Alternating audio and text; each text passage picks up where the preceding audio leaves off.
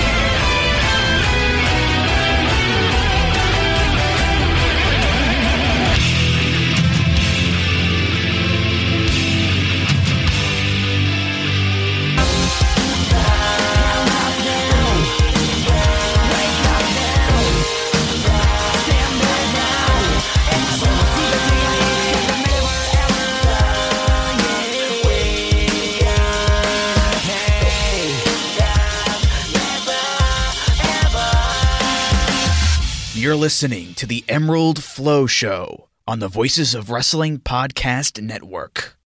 Welcome to episode 54 of the Emerald Flow Show. We're a podcast on the Voices of Wrestling Podcast Network. You can follow us on X at Emerald Flow Show and listen to us on all of your favorite podcast apps. And if you're on Apple Podcasts, leave us a five star review. And you can go to voicesofwrestling.com slash donate to donate to us if you're feeling very generous. Um, I'm back here. Paul is still in Japan, of course. And if you want to hear uh, some of his perspective, uh, John Carroll released a very special, very rare these days, Wrestling Omakase today about the Tokyo Dome show and the All Japan shows that they and Paul attended. So you can hear some of Paul's perspective because he got a uh, a very I could see him on my screen. He got a very close seat to uh, Charlie Dempsey versus Katsuhiko Nakajima. And so if you want to hear about what like that was and like what the atmosphere in Yoyogi was for uh, Nakajima's entrance, definitely check that out. But joining me for this episode once again, third time on the show, I believe, which is uh, pretty sure is a record of our of our guests, although we haven't had that many guests, is Dylan Fox of the Eastern Lariat. Dylan, how are you doing?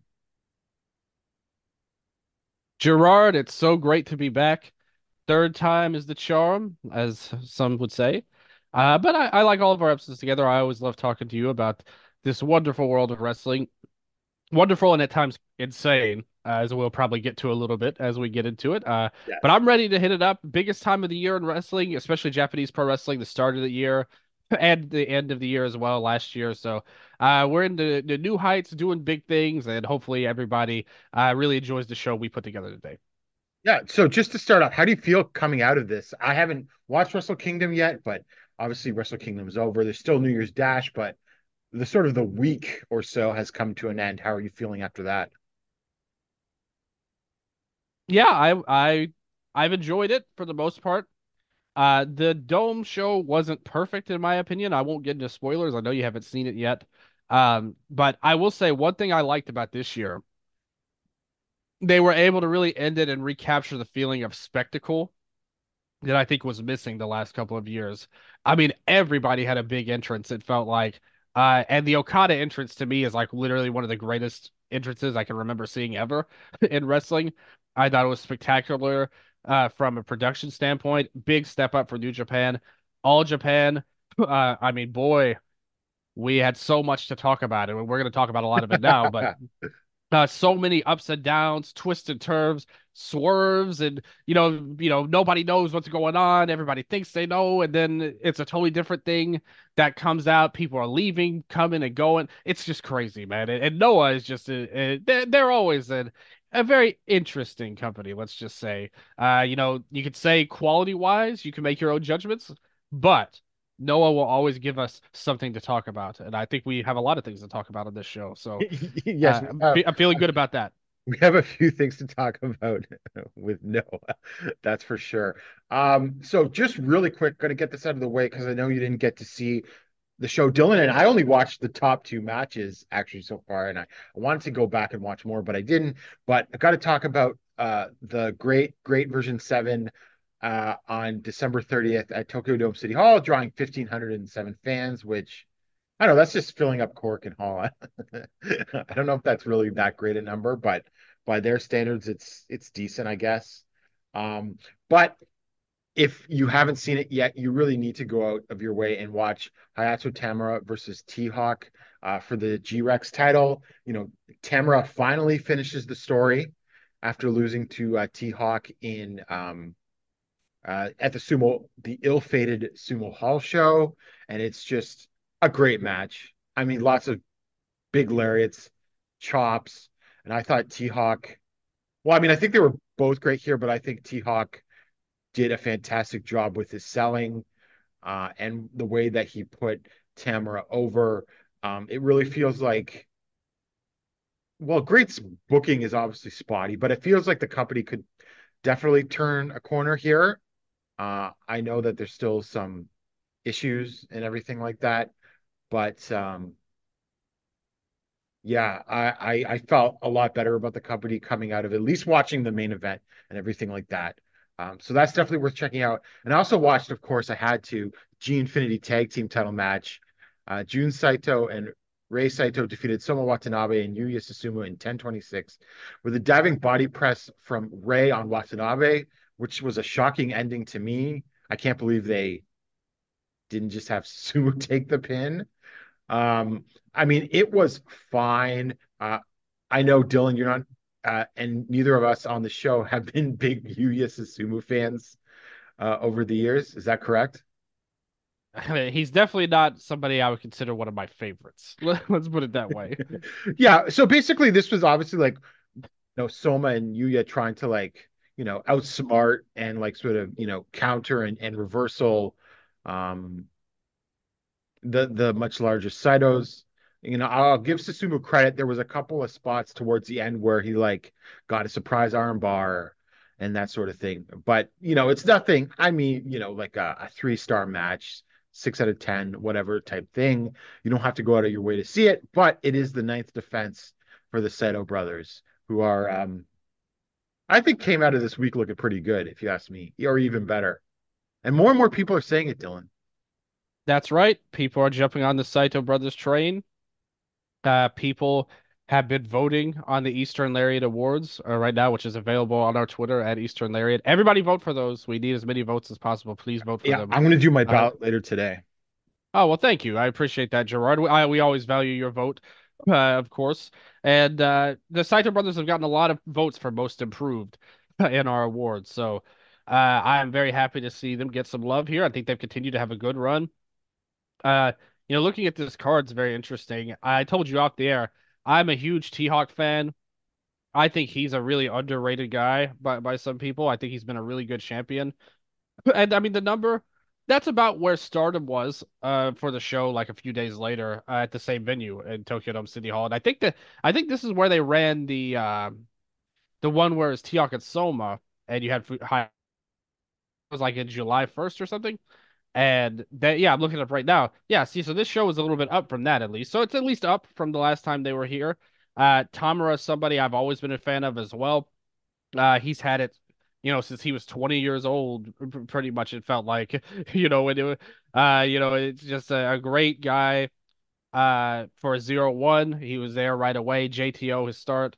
I got a great look, great charisma, everything you want as a champion. He was the guy I thought they should build to, to eventually pass the torch, and I think they've done a pretty good job. Uh, I hope that my my main issue with this whole company really, but especially the champion. It goes back to when Lindaman was the champion when he first won the title. I've never thought they've really done a good job of making the champion seem like the dude in the promotion, you know, because you're constantly pulling guys out of the main event. You put like, you know, a random New Japan match with Nagata or something on the top, Yeah. uh, or a death match, or you're putting Lindaman in one of these leagues in New Japan. Or you like have your champion place. lose to another company's champion. Yeah, T-Hawk's case, he lost directly to Nagata. in, the, in, in the in that case, uh, he did get to the final of the Champion Carnival, which was was good enough for me. Compare that to Lindaman in the Best Yeah. of Ju- uh, Super Juniors, For was like sure. seventh place or something. So, uh, they did all right uh, in All Japan, and he did really good. I thought the match with Ashino was great. Match with Nagata was pretty good, like no- nothing super spectacular. But if you look at his matches, I thought the Ishida match is one of the more underrated matches of the year, the one where he won the title in April. Uh, I thought that was a fantastic Mhm. performance. Him and Soma had a really good match. The first match with him and Tamura was, you know, probably the one thing that wasn't terrible on that the Sumo Hall show. Uh, pretty much, it was like there was life to it at least. Uh, a lot of people thought, and I do too. I mean, especially now that we've seen it, why didn't he? They just put the title on him. But the same thing happened with Lindaman. Remember where it was he, him, and Ishida fought, and then he beat Ishida for no reason, and then they just went right back to Ishida a week later. So Yeah. again, we're we're seeing some growth at least. The last time they did this with a week gap. This time they at least did it with four months gap. So they're seeing improvements at least with how they've handled the title. Uh, they're actually going to do the like the Royal Rumble gimmick for the title shot later in the show thing again later this month. But uh, I think Tamura will survive that challenge this time, though. Yeah. Who do you think it could be? I don't know. You could put anyone in there. Uh, That's the thing about that's the thing about this whole company. I mean, look at this show had Colt Cabana on it in, Yeah. in the undercard. You could literally do anything with anybody, and it makes it kind of hard to connect with. Even though I, a lot of the times I actually think their wrestling is pretty good, and their shows are really easy to watch almost all the time. Uh, so it's a really weird company. They do some things I like, and there's definitely some things I don't like. Uh, but I do think there's good to be had, and maybe maybe it can lead to a fun match. No matter who they pick, I mean, you look at their roster, uh, you're probably going to get a pretty good match out of it, no, no matter who wins that Rumble. Yeah, and I think this is this is their opportunity, especially because Tamura's coming off of big wins over um like or pinning like Miyahara and Suwama Yep. in the Real World Tag League. I think they have a chance to really um finally make Tamura into a guy, unlike some of the issues with T Hawk and especially El Lindaman. It's going to be interesting where T Hawk goes from this because I don't know if you're how much you watch of DG, but Yoshioka had a, a great title reign uh, like a year ago, uh, you know, where he was doing good things and it felt like he was growing as the champion. And then he lost it. And, I, there was nothing wrong with him losing it when he did. It was fine. Um, but after he lost it, he really like got lost in the shuffle pretty much. Like really didn't do a lot. And, and Lindaman and, and Gleat is like kind of similar, where he was having a lot of great matches as a champion, even though I don't like how they booked him sometimes. But he was doing a lot of great things. And then this year came after he lost the title. His year has basically been a total wash. You know, like there's Well, nothing special about He it. didn't look particularly interested most of his junior title reign and all. Yeah. Well, yeah, and All Japan, even in his home promotion, he, I just it, he it's the same thing with Yoshioka. I feel like because when Yoshioka was in N one, it was like this guy is totally like coasting by, like like there's nothing he's bringing to the table that's special. Lindaman, the same thing, and that's an opportunity, you know, to get a title in All Japan. That's an opportunity. I get it. The junior title is not exactly the main division or anything like that, but it's a chance, and I don't think he did a lot. And it felt like you see these guys become the world champion. Um, I, I am a fan of Yoshioka because I know some people didn't think that his title reign was that good, but I mean, compare him to Kakuta's title reign in DG, and I, I thought Yoshioka did a lot better. Uh, but regardless, you see these guys become the champion and, and they have these big title reigns, and then they drop it and then they fall off. Uh, you know, somebody like Tamura, he's got the belt. I think he's going to do great things, like you said. Uh, they've got a chance to make him a guy. Uh, T Hawk, though, now without the belt, where's he going to go? Because let's remember, when Lindaman was champion, T Hawk was the one that wasn't doing anything. I mean, his year last year was Yeah. basically nothing. And uh, is that how it's going to go with him again? Or are they going to try and do a little bit better to keep some form of consistency within the promotion and how they book? I don't know. Well, I mean, e- even with Shima, who's you know, fingerprints are clearly over the booking. He couldn't necessarily find anything for his boys to do.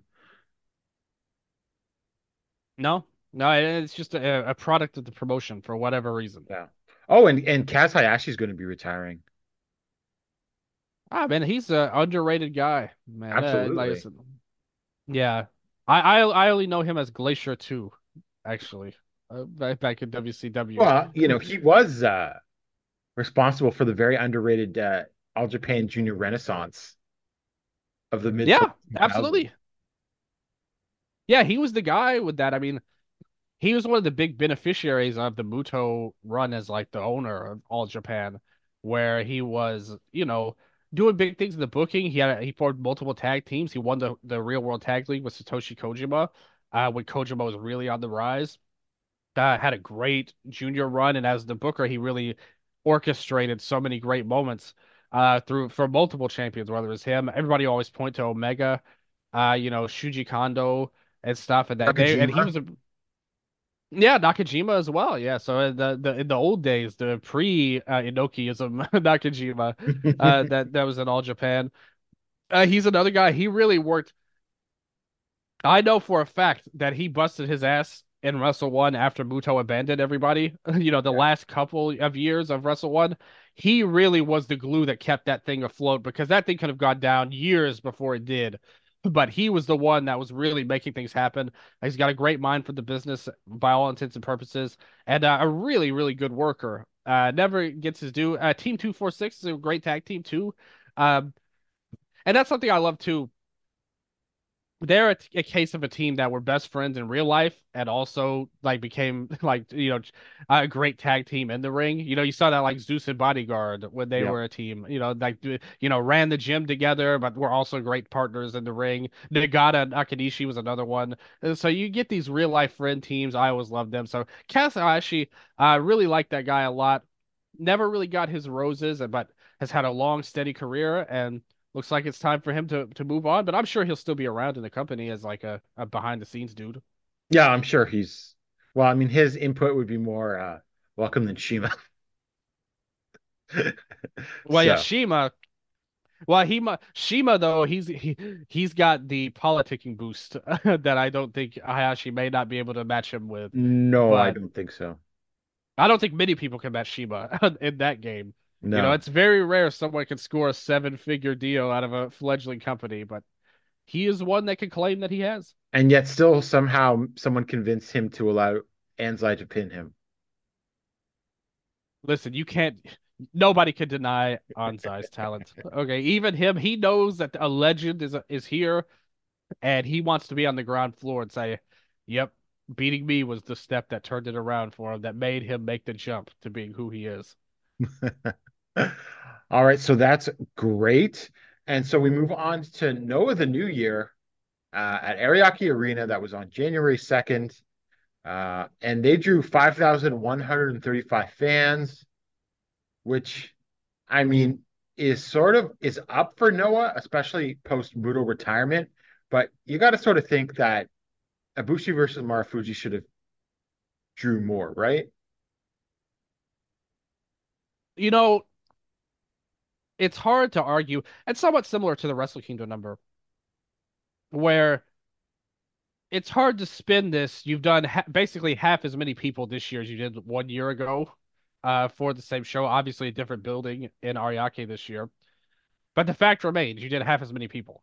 Mhm. So I don't think you can call this show a success. But it could have been a lot worse uh, as well when you look at a lot of their numbers heading into the show. yeah. I personally was expecting lower, uh, in all honesty. Uh, I I thought this could easily dip below 4,000 to get back to where they were. Uh, the last time they ran the show was uh, 2022. It was during the Muto build-up to last year's uh, New Year's show. It was like October, and they did 3,700 fans. Uh, I I was thinking it might get down to around there, but they were able to get it to five, you know, 5K.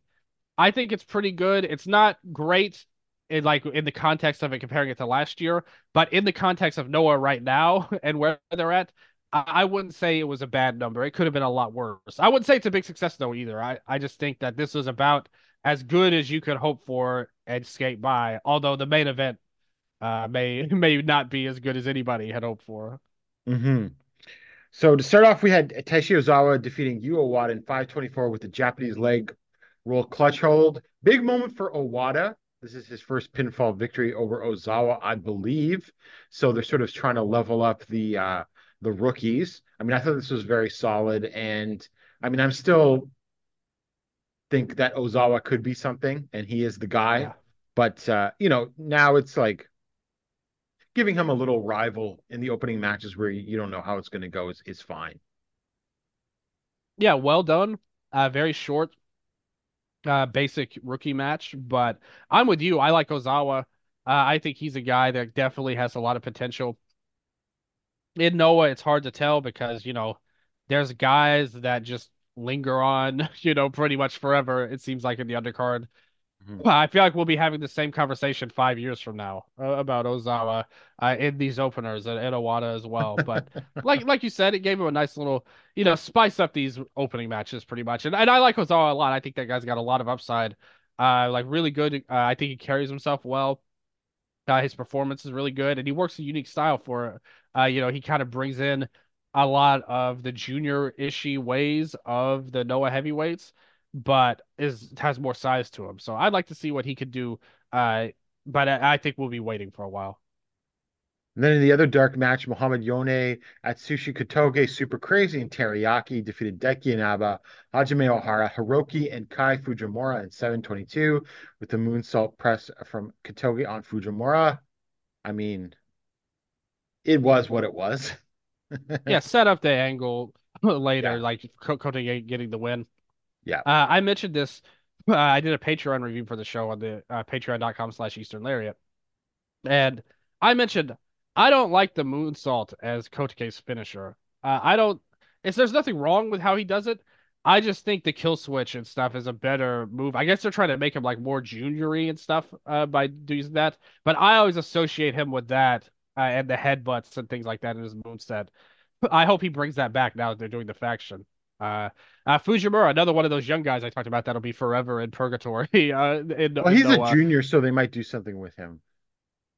Yeah, we've been saying that for, for so long That's now. true too. Uh, on there, and I mean, he's a. we- I mean, even Alejandro, like it, you know, the only way he could get over is in Dragon Gate, you know, or Yeah. get pushed is in Dragon Gate. So, uh, yeah, and Fujimura very talented. Teriyaki, I think, has done a good job. Oh, in this one. I- absolutely. I- Yeah. yeah, yeah, very impressed. A guy I didn't know a, a whole hell of a lot about when he came in, but man, uh, got great fire. You could tell he loves being here in Japan. Sees it as a big opportunity. He's really made the most of it. Even though it was a, a smaller match, you're still in a really good venue, a historic um area for Noah. It's not Differ, obviously, which is the original home of uh, Noah, but still, like it's in Ariake. Uh, they're doing things there. It's a big show, their biggest of the year. Good spot for Teriyaki, and uh, Kotoge is one of my favorites in Noah, although he hasn't done a lot lately. Uh, we'll see what we'll talk about more about him later. And then uh, to start the show officially for the GHC Junior Heavy uh, Junior Heavyweight Tag Team title in the three-way match, Johan Tadasuke defeated Dragonbane and Alpha Wolf and Ninja Mac and Alejandro. Uh, it was an elimination match, although nobody told the production team. Yeah, yeah, yeah. Or They the ref, played- like. yeah, they played the music after the first elimination. And anyway, so Yohei eliminated Ninja Mac with the crucifix hold at 848, and then Yohei eliminated Alpha Wolf uh, with like a miss kick um, at 1224. I mean, apart from the little miscommunication, I mean, this was like, you know, go, go, go match to start the show. I would put a match like this in this spot. It was good, not, you know, super great or anything because you had the little snafu. Uh, I was a little surprised with the result. I I think they should have just kept them on Dragon Bane and Alpha Wolf in all. And I like Yohei and Tadasuke, but I think this sort of they were bringing something different to the the junior tag division, which needed something and could have used a longer reign from them, if you ask me. Well, like you and Paul uh, say on the show, they're, the only problem with them is that I wish they would wrestle in matches without the other one in them. Yeah. Maybe this will open the door for that. But I do agree with you ultimately. Uh, I really like their run. I thought this was the worst match of their title reign, actually. Yeah. Um, you know, pretty clearly, and it was still all right. Like you said, like a three star type of match, really. Like, uh, you know, it would have been better without the mess up. And then, like the ending part between the the Yohei and Tadasuke and Bane and Wolf, it was short. they only gave him like two minutes or something uh, after after that. It felt like, and uh, I thought they could have done a lot more with each other to make it more exciting. But uh, I will say that's a conversation me and Striga had on the Lariat. Was he was saying how he thought that some matches wouldn't get as much time. If you look at this show, pretty much every match, especially once we get to the singles matches, they all got a pretty decent amount of time. I thought they spaced the show out pretty well until, until the main event, obviously. Yeah. Uh, but I- think everybody got a decent amount of time. I just didn't like that they they did this with a junior match. I wish they would have gotten more time together at the end. Uh, but uh, they did a thing. Uh, Tadasuke had new gear uh, here. Uh, they look good. I like them as a. T- yeah. I you know I it looks. Uh, Tadasuke has not never been a fashionista when it comes to wrestling. I, I don't think anyone would claim him as you know winning any kind of best attire award. But that's part of his charm. Yeah, exactly. He's this weird guy, but it like you said, a, a charming weird about him. Uh, but yeah, they're a good team. Uh, we'll see what they do with it. And still, though, the only thing that I want, I I will take all of these teams fighting each other forever, as long as there's no more Stinger tag teams involved or anything like that. Sure. Yeah, that's the main thing, I think. And they still seem to be nowhere near that for now, anyway. Yeah, for now. Uh, next up, international sensation match. Jake Lee, Jack Morris, and Anthony Green defeated El Hijo de Dr. Wagner Jr., Vinny Massaro, and Titus Alexander in 944 when Green pinned Massaro with the with the M83. I enjoyed this match. I think it set out to do a couple of things. And you brought up a a good point on your show. Like you probably should have given something a bigger stage for Jack Morris on this show. Yeah. But I think that also at the same time that he's run into the sort of we got to space everything out. Um, but I thought him and um, Titus Alexander looked good here. Um, I thought you said Jake Lee looked good here, but for some reason I don't barely remember anything Jake did in this match. No, okay. I, when I said he looked good, I meant he literally looked good. I mean, you want to talk about new new attire? I I love this. Now, when he first came out with the hat, we all laughed at him because it was so stupid. Of of course, but now he's gone so over the top with it, with the cane, the monocle. He's basically gone full penguin from uh, Batman. yeah, right someone now. compared him to Mr. Peanut. Yeah, yes, exactly. He's gone so far ridiculous with it. How can you not love this? You know, I- like it's like we're laughing with him now. Uh, I'm to- I'm all in on this insane whatever he's trying to do. I I have no idea what's going through. You know, who knows what's going through that head of Jake Lee. But I and I've always liked him as a wrestler. Uh, you know, his title reign, I think everybody respected well enough. Even even you, uh, uh, Jake Lee, disrespector in the past. Uh, I I think Well, everybody. I'll get Yeah. I'll get to something later uh, to put over Jake, but we'll see what happens afterwards. I love the look though. I I, th- I think it's awesome. It's not any I I wouldn't put the title on him like this, but for a mid card guy, I mean I love it. You know, I I think it's awesome. Um, a little surprised they don't have any direction for Wagner, considering he resigned with the company, which is at least a good sign for Noah. You didn't want to Yeah, have totally. sort of like the people leaving type thing. And I'm really looking forward to Morris versus Titus Alexander because Alexander's just really impressed on those Monday Yeah, Magics totally. and everything. So that's going to be a big spot for him. Obviously, I think Morris is going to retain because you know Titus is only here for I don't know how long, but um, it's just through the marvelous and West Coast Pro connection and everything like that. But that's going to be uh, a really important match, I think, for him if he does want to stay with Noah longer term, or at least wrestle in Japan. I think that will be something that can help put him on the map. So, in terms of getting some things accomplished, I have to give thumbs up to this match for that. Yeah, I, I stand by what I said. I think if you're gonna put two belts on a guy and Yeah. then you ha- you don't have anything for him really for the biggest show of the year, why why do it then? And it's nothing against him. Like I I think we all respect him well enough. Uh, you know, a fine talent. It's just you're gonna double the you know double him up. Okay, you want to push a guy? I'm into it. You know, I I I like it. I think it's good to push mid carders and give them stuff like that. But then you don't go all the way with it. You give him these belts and then don't give him an actual match on the show. It, I just didn't like that part uh, at all. But it, he's fine. The match was was pretty good. Uh, I like the good looking guys as a crew as well. So I think it, it works out. Uh, all in all, I just I hope that they can do more. Or really, I think they should just get one of the belts off of Jack, whether it's the tag or the national title. Uh, either one of those, you know, he could be a champion. I just think double champion. If you're not going to push him, then why not?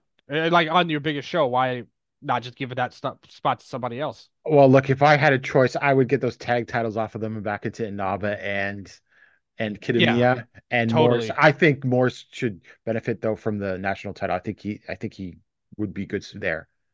And Titus is good too. Totally agree Yeah. with your points on that. That should be a good match. Yeah.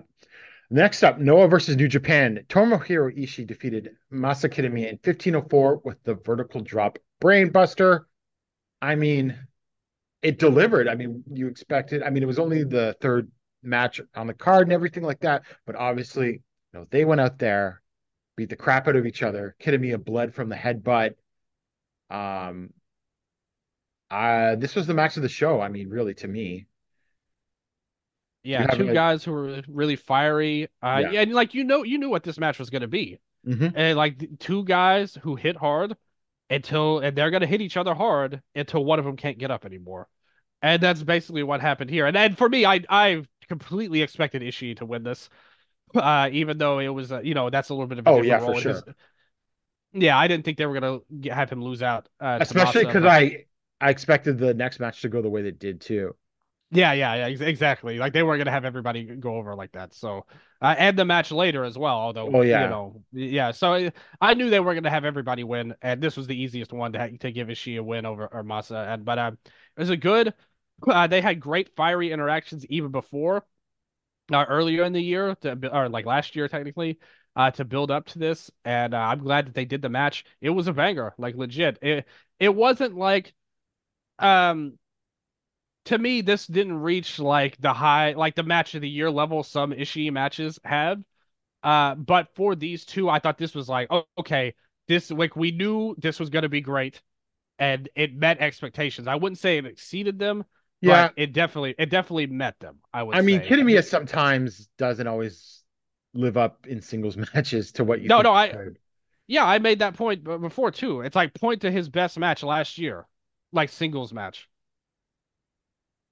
I can't even. There- last year there wasn't weren't that cage match. No, no, no. No, the cage match was a couple of years ago. And that was great. Uh, like I mean, and you know he showed up again for this match as well. But you're not looking at a lot of stuff where you're pointing like, oh yeah, that was him uh, er- erupting. Um, you know, a great tag team. Love him and In- Inaba as a tag team. But Kitamiya, I said this too. The one thing I liked about this show is it set up starting points for everybody for this year.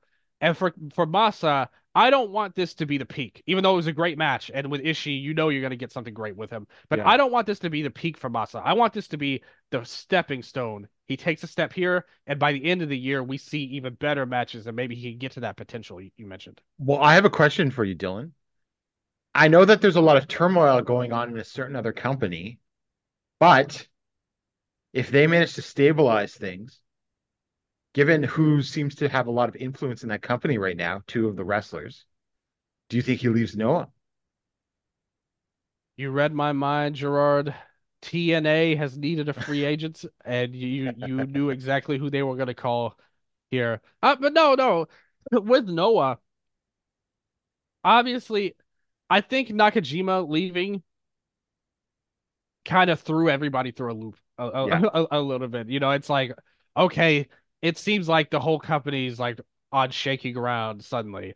Um, and, and I understand that, but I don't particularly think there's going to be this huge walkout of guys from no. No, but I, I You know? just I just mean specifically him. Well, obviously he has history w with with Nakajima at the end of the day. If they wanted to go that route, uh, see him. I still, it's just financially. I just Yeah. wonder, like you know, I, think that was a very bold move, and we'll talk about Nakajima later. But Mhm. it's not something I expect, uh, to say the least. Even even Yeah. with even with Masa, uh, where he would go, you know, I think he's he's probably going to stay in Noah, honestly. But maybe you know, you never know. Like nobody thought Nakajima was going to leave when he did, and again, that's why it was so shocking. I think kind of shook everybody a little bit because nobody expected it to happen. And with Masa, if he wanted to leave, I mean, how, like you know, he's been here for so long now, and kind of always in the same spot, right? Yeah. It's not like he's had a yeah, that cage match was basically his biggest moment in Noah, and it never really went anywhere beyond that, like afterwards. Uh, I think he's kind of reached his spot on the card. You know, great tag worker, can be that mid card power guy. But look, you would have said that same thing about Soya last year. Yeah. I think those guys were like in a very similar spot. This past year, Soya really stepped up and worked himself into a main event spot on New Year, although it wasn't in the actual main event, but a title match anyway. There's no reason Kitamiya can't do the same thing. It just takes some things falling his way. So I especially seeing Soya this year, I definitely think he would want to stick it out and see if he can reach those same heights that Soya did. That's a good point too. Uh, there's like, I I would say that if you sort of take the main event out of the equation on this show, and I said this on the last episode that I recorded myself, I think that we well, who knows how much the stink of the main event is going to leave, but I thought that we had hit the absolute like bottom of Noah, and it's only sort of up from here. And obviously, I think that there's opportunities to be had for a guy like Kitamiya. Yeah, absolutely. And uh, like I said, this show, the main event, unfortunately, I, we'll talk about it more in depth, but I do think that kind of overshadowed everything. Um, and I kind of pointed it out on my Twitter that like, hey, there was actually some good stuff done on this show for setting up for the future. Because I think a lot of different guys got a little bit of a, a, chance. Again, a starting point, a stepping stone moment here. And I think a lot of guys got it, but he's definitely one. Had a great match and proved that he could do that in the singles uh, ranks. Let's see where they go with him from here. Mm-hmm. The next up in, another Noah versus New Japan match, Go Shiozaki defeated Satoshi Kojima in 1356 with the Gowan Lariat. I mean, it was good. I don't want to overstate this, but Go's showing his age slash the injuries catching up with him. Kojima remains timeless in a lot of ways. So this was a lot of fun, like great finishing last few minutes, just a big lariats from each guy before you know Shiozaki sort of powered through and got the win. So so, but coming after and possibly coming after the previous match, you know, these two were never gonna, I don't think, uh, meet that. So you know, I mean, it was still like a nice little match. I mean, you these guys would have to be in absolutely horrible shape to have a bad match with each other and everything like that. Uh, I don't know how you felt, Dylan. No, I feel the exact same way. I totally agree. I think this match would have came across better if it had been before the Ishii and Kitamiya match. But they still did good. This is an easy match for these guys to have, in my opinion. Yeah. Uh, like perfect aesthetic comparisons. The cozy lariat versus the Gowan lariat. The battle of the chops. Both guys left their companies for All Japan at one point, yeah. and then came back as well. So they have like a lot of like you know, synchronicity between them. And I think they work the same way as well. Uh, definitely agree with what you said. Go is not where he was a couple of years ago, but still, uh, like for a mid card match, I thought this was per- perfectly enjoyable. Again, that three star, mm-hmm. like type of type of range, three and a quarter maybe. Uh, and I think it would have been, uh, it would have seemed a little bit better if it came earlier. But still, decent match, good showing for the vets here, and and uh, Go finally got his win back from Cyber Fight Fest. Yeah, which I thought was pretty obvious. And then we got uh we had uh, Muhammad Yone, Atsushi Kotoge. Uh, who else is in that unit? Saito and Hiroki. Yes. A- Akitoshi Saito. Yeah, Akitoshi, who got off up off from commentary uh, to come in, and they put on their Team Noah shirts. Um, you know, Kotoge is like the youngest guy in that unit at 38 years old. Yes. Uh, um, what a weird group of, of people here. So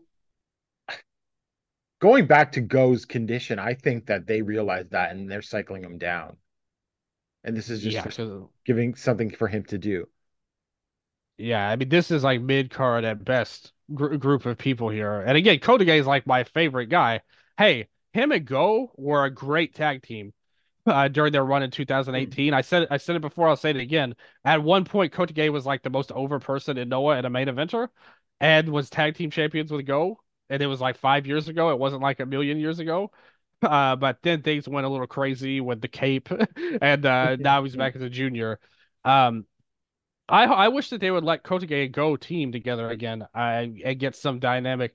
Give Kotoge some motivation because I think he doesn't really have it right now. It hasn't had it in a long time. He hasn't had it, especially since Harada retired. totally agree. And that was one of the more memorable moments of last year, in my opinion, was Harada's retirement match, like the one minute match they had. Mhm. Um, you know, unbelievable thing there. But like you said, he just has, hasn't had anything to do, no motivation. And the other guys are all like completely superfluous, in my opinion. Like, and, and Hiroki's all right, like a pretty good worker, but it's not like these guys are meaningful guys to the story of the company, nor do I think they represent what a team Noah should, in my opinion. With Go, it makes sense, yes, but is this really the the com like is this the new like home team kind of? You know, couldn't they have gotten somebody a little better, like you know, on, on the team pretty much than you know Funky Express? Yeah, I don't know. But uh, it is what it is. What about Kaito? Like, shouldn't he be involved in this He somehow? I've been Yeah, yeah. Screaming for that for years. things, but we'll talk about that. Um, Oh yeah, let's let's talk about that later. So next up was the Great Sakuya Advent. Haruka Umesaki and Mi- Miyuki Takase defeated Great Sakuya and Nagisa Nozaki in 1346 when uh, Sakuya was uh, disqualified. Uh, we need to have a, a, a- a talk about who had the worst uh, Joshi Great Muta tribute match. Actually, this one was better than the All Japan one, but that's not saying much at all. Um, Let me tell you something, Gerard. This match was straight cheeks, in my opinion. Like they couldn't do anything right. It felt like, uh, and the stuff with the chair was like so dumb. The finish sucked. Everybody sucked in this match, and they're it's a shame because they're actually talented. oh yeah, Like all like all four of these. Kawahata is like one of my favorite indie Joshi wrestlers. Very unfair to given her getting saddled with this, but you know, it's probably a decent payday. I can't totally blame her. Exactly. And I wish the fans, I mean, we saw it with the actress girls in in All Japan. Although the second time they came in, they responded a little bit better.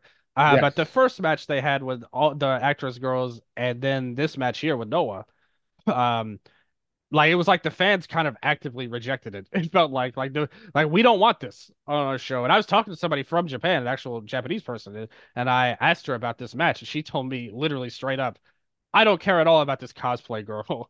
was basically her, like her thing on the uh, Great Sakuya. And I mean, this is a deal. It felt like this is an indictment on Monday Magic's popularity because if you watch those sh- those shows, they've actually been building this up forever. Like it Yeah. felt like like pretty and much they've every had Monday good Magic. Joshi matches on Monday Magic. Yeah, and Monday Magic's a good show. It is. Uh, but but like this crowd had, had no clue about any of that. It felt like going in there and it was just like, oh, when will this end? Uh, and I I was feeling that myself when they messed up the chair spot so bad. But uh, tough spot for everybody involved. I hope for the best for all of them. Love seeing them, especially Nozaki, who's like uh, had a long career. She's a vet. You know, the others are still relatively new and young and all of that stuff. But this is a good chance. Like she was in Wave forever, and now she's doing this Noah thing. Kawahata's got a great future ahead of her. Luminous is a great tag team, but you won't get any of that in this match. And hopefully, this is like a sign to go back to the drawing board. But I don't think they will. I think this is going to be a, a, a regularly recurring feature. This uh, great Well, Sakuya. it's funny because Muto looked completely uninterested in- about any of this on commentary. But I mean, Wrestle one all over again. but it will be up to him whether I would assume if he wants to cut bait on this, he can. That will happen, but he probably wants us to go continue. Yeah, he. Yeah, I don't think that's gonna happen, but maybe we'll maybe we'll get lucky one of these days. I mean, we'll this should have just been Sakuya probably squashing someone with some fancy moves. Yeah, I mean, this is our latest Great Kabuki tribute gimmick uh, that we have. So you knew that she had to, she couldn't be a normal wrestler. She had to be wild and crazy and, and the mist and the chair and, then uh, all this crazy stuff. So you knew that's probably how that was going to go. But I do agree. Ideally, this would have been a quick match with somebody. Uh, you know, you could you could pull anybody out really of, of the Joshi Indies. Just put her in there. Uh, let uh, Sakuya look strong, hit the mist, and do her thing. But it, it this this was an utter failure in my, in my opinion of, a, of an introduction. Yeah, not good. Um, then, but it's in better debut news. Uh, we had the Alka Sasaki Pro Wrestling debut, Road to Pro Wrestler. Uh, Takashi Sugiura defeated Alka Sasaki in 11:02 with the Olympic Slam. Um, hey, I thought this was a good debut for Sasaki. I said before, He's only 34 years old. He's in shape. He looks good. If there's something there, given where Noah is in terms of young talent, you got to go with him. And Sugiura was the perfect um, guy to put him in with in against. You know, a little slow to start, but you know, the last couple of minutes were pretty good, and I thought it, it accomplished. Um, you know, making Sasaki look like you know someone that is a pro wrestler. I mean, he even did a stunner at one point, didn't he? And that's what I was gonna say. That really stood out to me. This isn't just some dude they paid off to come in here. Yeah, This is a guy who likes wrestling and, and, wants Noah. to be. Yeah, and loves Noah. He wants to make this work, and he's booked again later in the month as well. So, Yeah. if this is a guy that's going to stick around, I definitely liked what I saw for a first ever match. Obviously, Sugiura is like, it's going to be really hard to screw it up. You know, at that point, like you have Yeah. to basically actively suck. Yeah, I mean, that. if all, if all else fails, Sugiura just beats the crap out of you. Exactly. Like that's how, that's how, and you you you end up having a really good match by the end of it. But he he, he didn't. He didn't mess up. Uh, they got it together and had a pretty good match. I'm not going to sit here and say it was the greatest match ever or anything, but I would recommend it personally, like a three and a half, seven out of ten type of match. Yep. Uh, you know, it's maybe three three quarters if, if you're Yep. generous. But I liked what I saw, and again, much like I said about Kitamiya, I don't want this to be the peak for Sasaki. I No. want this to be the start, and by the end of the year, we see him having some really strong matches that uh, eclipse this. So, and I think he has every bit of potential to do that. The only sort of question mark I have is that if he was willing to work more shows, I think he could develop faster. Is my only sort of like concern, I suppose, depending on how far you want to go with him. Yeah, um, He's not going to be doing like Yokohama Radiant Hall shows, I don't think. uh, probably not. I would I would say, but I do like that they've already given him kind of a story. Mhm. uh, with Sasaki or Sasaki uh, with Sugiura as his mentor. Uh, kind of like you know, he, they kind of hugged it out after the match, and he he helped him backstage. They're doing a tag team little run here. It looks like. So I love that idea. Put these two as a tag team. Maybe help him grow that way rather than singles matches, and maybe we'll see where he's at six or seven months from now. And, and if he's feeling spry enough and is like, "Hey, put me in that N one," maybe we'll see more then. But I like the idea of them as a tag team for now Yeah, for protect them a little bit, let them grow naturally, and I think they can have. And as just as a fan, I think they could have some great matches together uh, with these two as a team. Yep, definitely. So that's a, a bright spot in Noah right now. I got to give him credit for that. And next up, yeah, um, because you know there's not that many, but I do think that we're moving in in a mostly positive direction somewhat. Um, next up, Wrestling Symphony. Zack Sabre Jr. and Yoshinari Ogawa defeated Hiroshi Tanahashi and Hayata in 1736 with the orienteering with Napalm Death from Sabre on Hayata. I mean, considering that this was just a road to uh, Wrestle Kingdom match, uh, you probably could have cut a couple of minutes off. But I mean, I always love seeing Sabre and Ogawa. I enjoyed Tanahashi and Sabre working together, and Hayata was perfectly inoffensive in this. Uh, when you put him in with a bunch of you know great wrestlers, that usually happens. He becomes inoffensive. So you know, it was it was good, not great. Yeah, you know, uh, Zack brought in the technical work. Tanahashi brought a great charisma about him. Hayata did all right selling. Like he he wasn't bad. I don't think he like tanked the match or anything. I, I definitely think it went too long, and I wish they had cut some time off of it. I I didn't think there was any reason for it to go this long. But like you said, Zack and Ogawa, a legacy team for Noah. I remember them in the junior tag division, uh, you know, all those years ago. And getting to do it again was probably cool for them. Tanahashi on the card is never a bad thing to have. Why he was teamed with Hayata, I don't know. Just I, nothing, like not even Hayata didn't have a match, and he's still considered a top guy. He's Hayata, so he must be in a top match, uh, according to Noah. But uh, you know, it's it's fine. Like it was a fine match. Like nothing wrong with it. But again, this isn't anything I like. You know, nobody will remember this in a week probably if, if they do it now. Yep.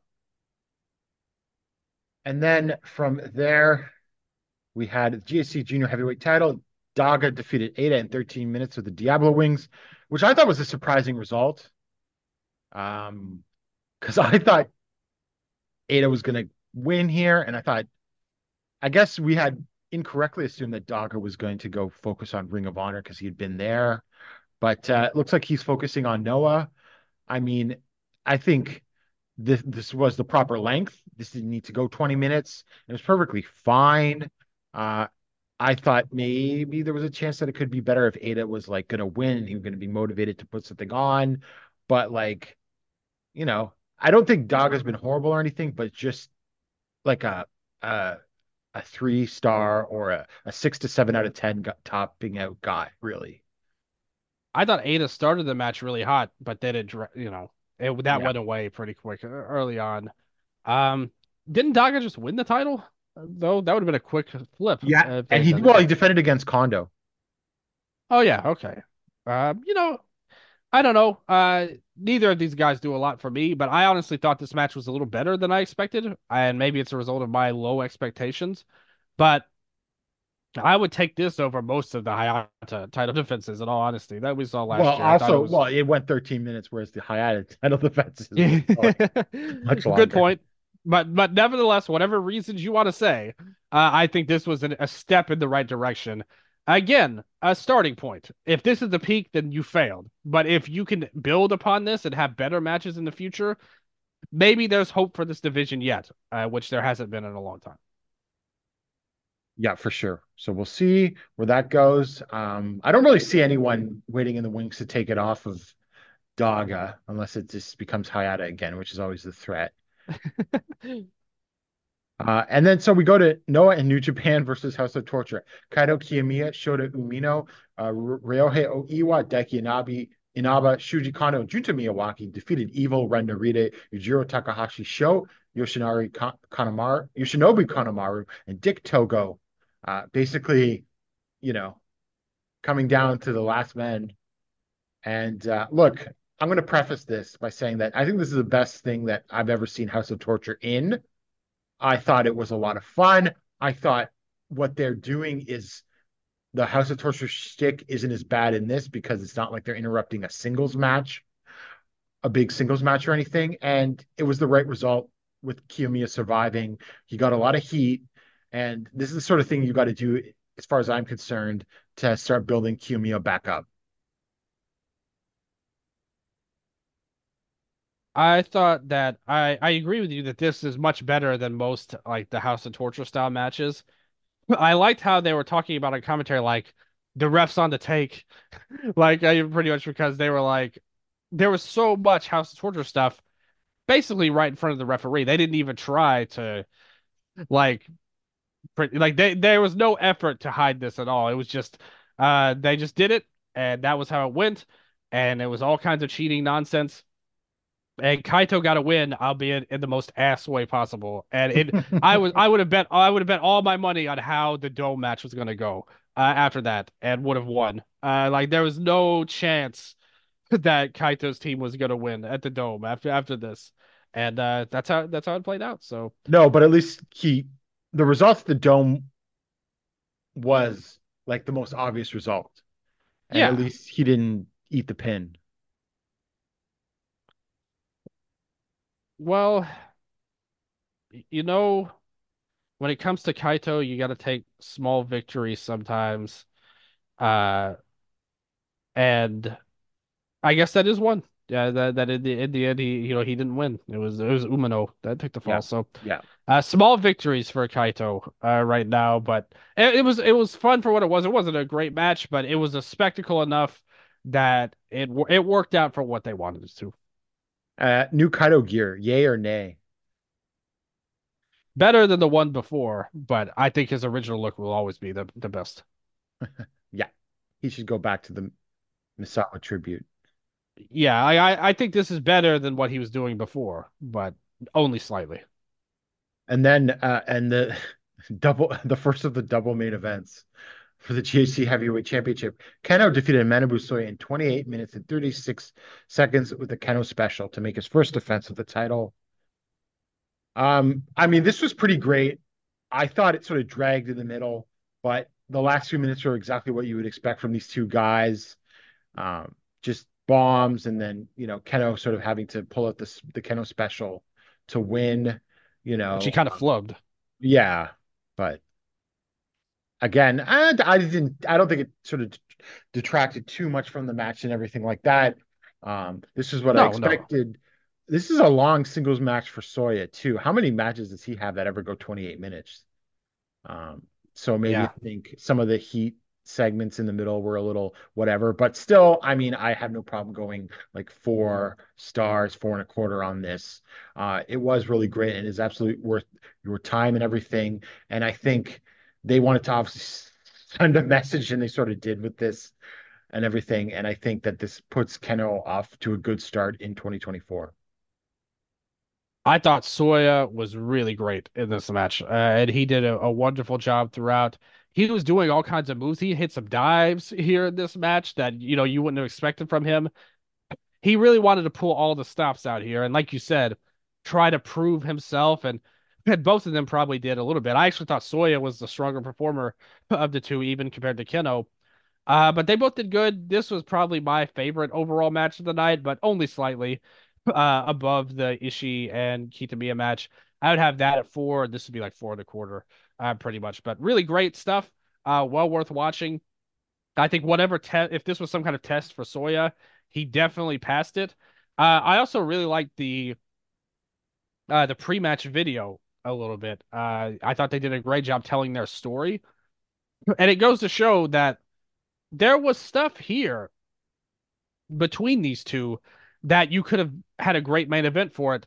They didn't get here as it didn't come together as well as it should have. And I think a lot of people would have been a lot less negative on, on Soya in the title match uh, in there.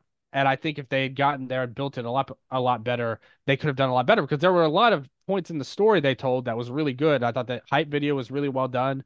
Soya was great in the match, and Kenoh uh, is always a great champion, always doing great stuff uh, for the company and for himself. Uh, I thought he was a little less so than Soya here, but still great. Uh, well worth going out of your way. And I mean, anything would have been better than the main event. I, I, I would think almost literally anything in the history of wrestling, according to Cagematch. Yeah, Uh, and- but And then after the match, uh, Go Shiozaki came out to challenge, and then Kenoh uh, said no, but which is interesting because he always accepts challenges. But it turns out that he is going to put he demanded that Shiozaki put the uh, "I am Noah" catchphrase on the line uh, in their match, and that's so that's going to happen on January 13th at Korakuen Hall.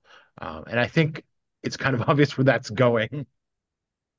well, that's gonna wreck this new stable that he's come up with. I think it's a little bad time to call yourself Team Noah if you lose.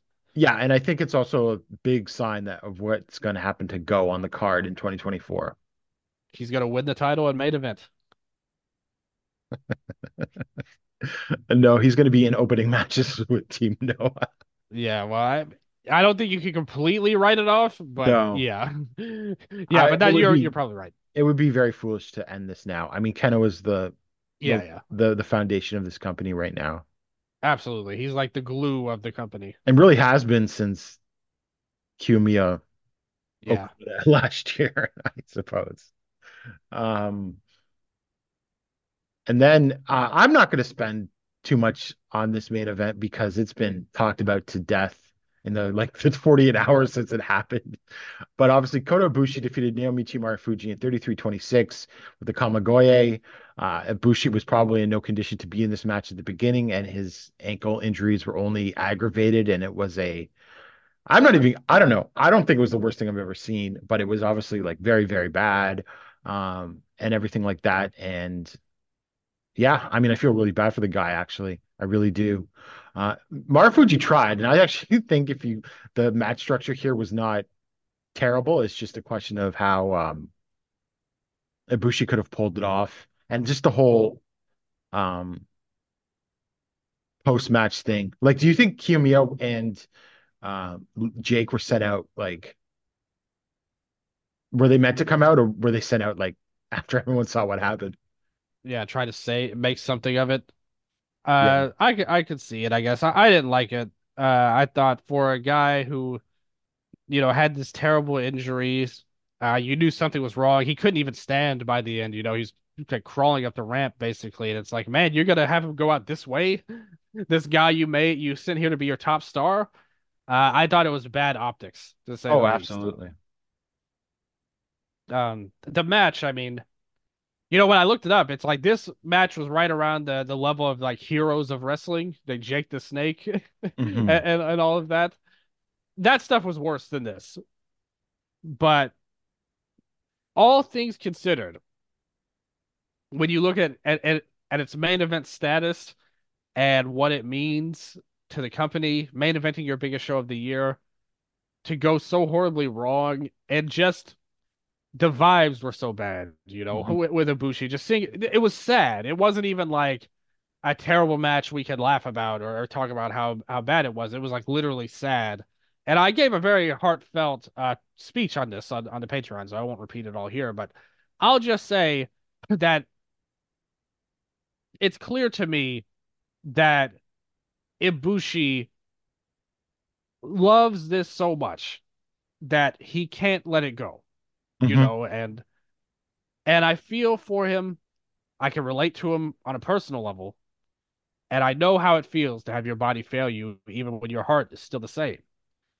But I think that should be on other people now at this point, especially after seeing this. Uh, you know, this main event was indefensible on so many levels. And I I just I felt bad for Ibushi. Marufuji, like you said, he tried his best uh here. Uh, I've never had any negative on on Marufuji. I thought he did as good of a job as you expect in the circumstances. But it just turned out all bad and it was a match that got a negative response basically right away Mhm. when it was announced, you know, being in the main event and all, and then it really got a negative response afterwards. I know, something uh, that Uh, Yeah. after uh, Ibushi flubbed a move, Paul just left. he just walked out of the building. yes. Yeah, he's, uh, well, Couldn't smart, watch to finish it and everything like that. Um, smart move. and the look on Marufuji's face after the match was like, "What the fuck was that?" Uh, Uh, he he he definitely wasn't. I don't think going backstage there were high fives all around or anything like that. There wasn't anything like that um, uh, going on after this one. if you want a positive coming out of this, uh, Jake looked great on that post-match promo with a lot of fire. And I spoke to someone that speaks Japanese, and he said he cut a really good promo, one of his best. yeah, and and and that's so. I mean, you needed something, you know. I think the that to Jake yeah. is you need to like motivate him more. Maybe so. Yeah. Um, yeah, I, I like I said, I've I've always liked Jake more, more than you, I think, and and I like this title reign, uh, and I I like the goofiness of his gimmick, but then that was like a legit good thing with the promo at the end. I just I you know I hope that they weren't trying to set up an angle or something like like out of that like with Ibushi versus Jake uh, going forward. Uh, you know, I think Ibushi. I'm not gonna sit here and say he needs to retire and we never see him again. Uh, but I do think main event singles matches, you know, the last matches he's had, Yeah. uh, most of them have all ended in injuries, and two of them pretty very serious ones.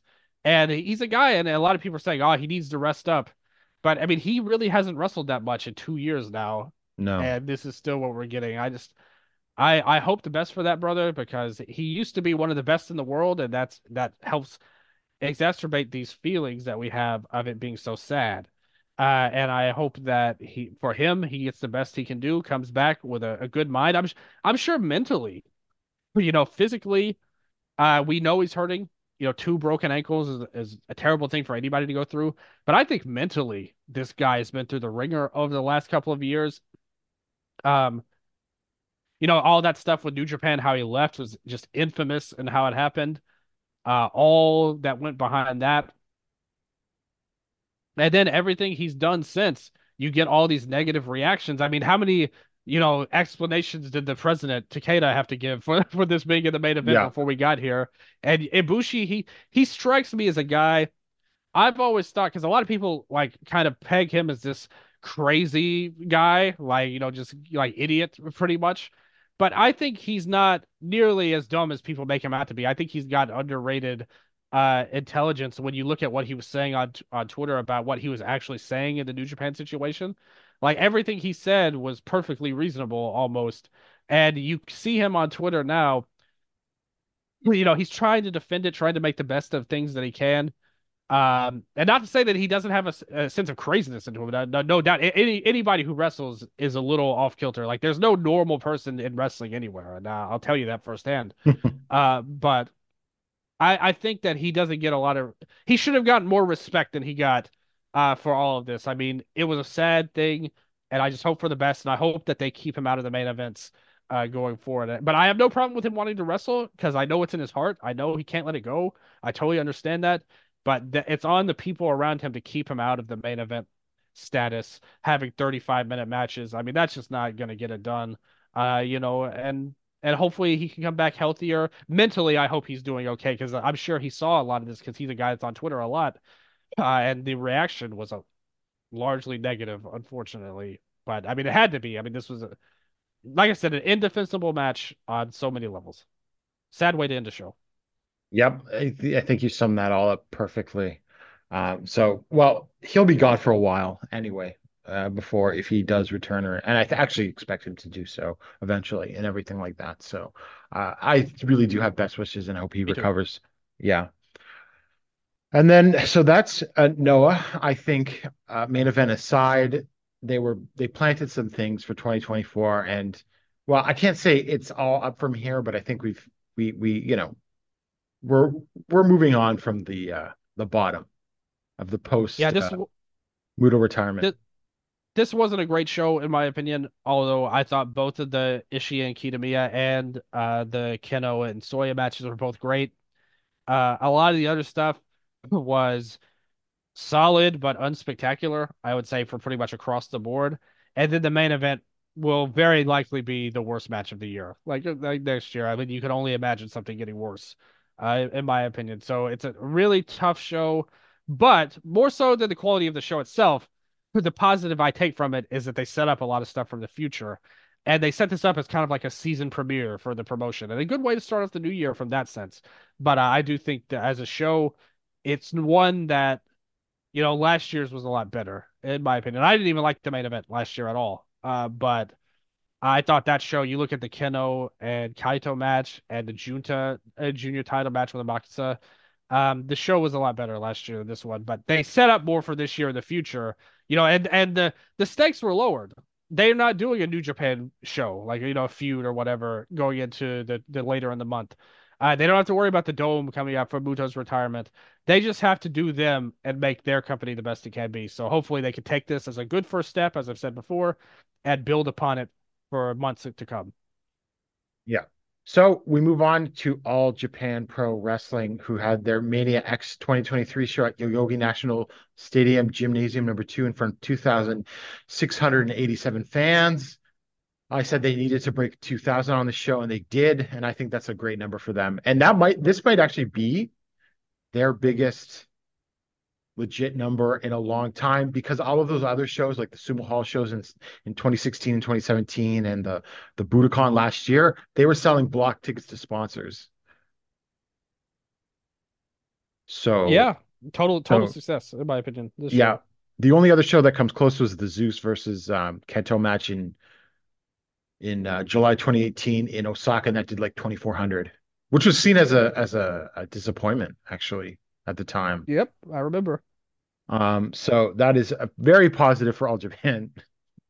We'll talk about not so positive things in a bit. So to start off the show for the Gaora TV title skirmish, Minoru Tanaka, Naruki Doi, Koji Iwamoto defeated Black Menso-re, Takuya Nomura, and Fuminori Abe in nine minutes and 11 seconds with the ground Cobra on uh, from Tanaka on Menso-re. I mean, it, w- was a perfectly nice little opener. Uh, one could say maybe it was not necessarily the best use of all of these guys, but it was to set up the match coming up in a couple of days from this. And uh, I actually had a pretty strong feeling of what the title match was always going to be after this, even though it's Menso-re. Well, that just shows you need to have a little bit more respect for Black Menso-re, doesn't it? yeah. Oh, I do. Uh, but- I do. yeah, perfectly fine opener. I like all these guys, but no, nothing about it was special. No. And then next up, the Takao Omori All Japan Pro Wrestling last match. Takao Omori, Ryuki Honda, Ryo Inoue defeated Mitsuya Nagai, Koji Doi, and Kuma Arashi in 849 with the axe bomber from Amor- Amori to pin Arashi.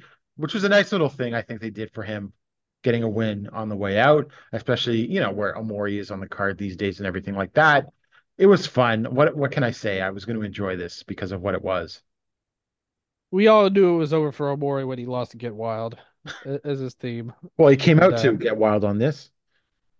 And that's why we knew I mean, this was his swan song. You know, you can't go out with the other generic song that he had. You you had to get with Get Wild. And uh yeah, uh Omori always one of my favorites. Uh nothing about this match was stand out, but like you said, a nice little thing for Omori to get the win here. Uh long live the Axe Bomber.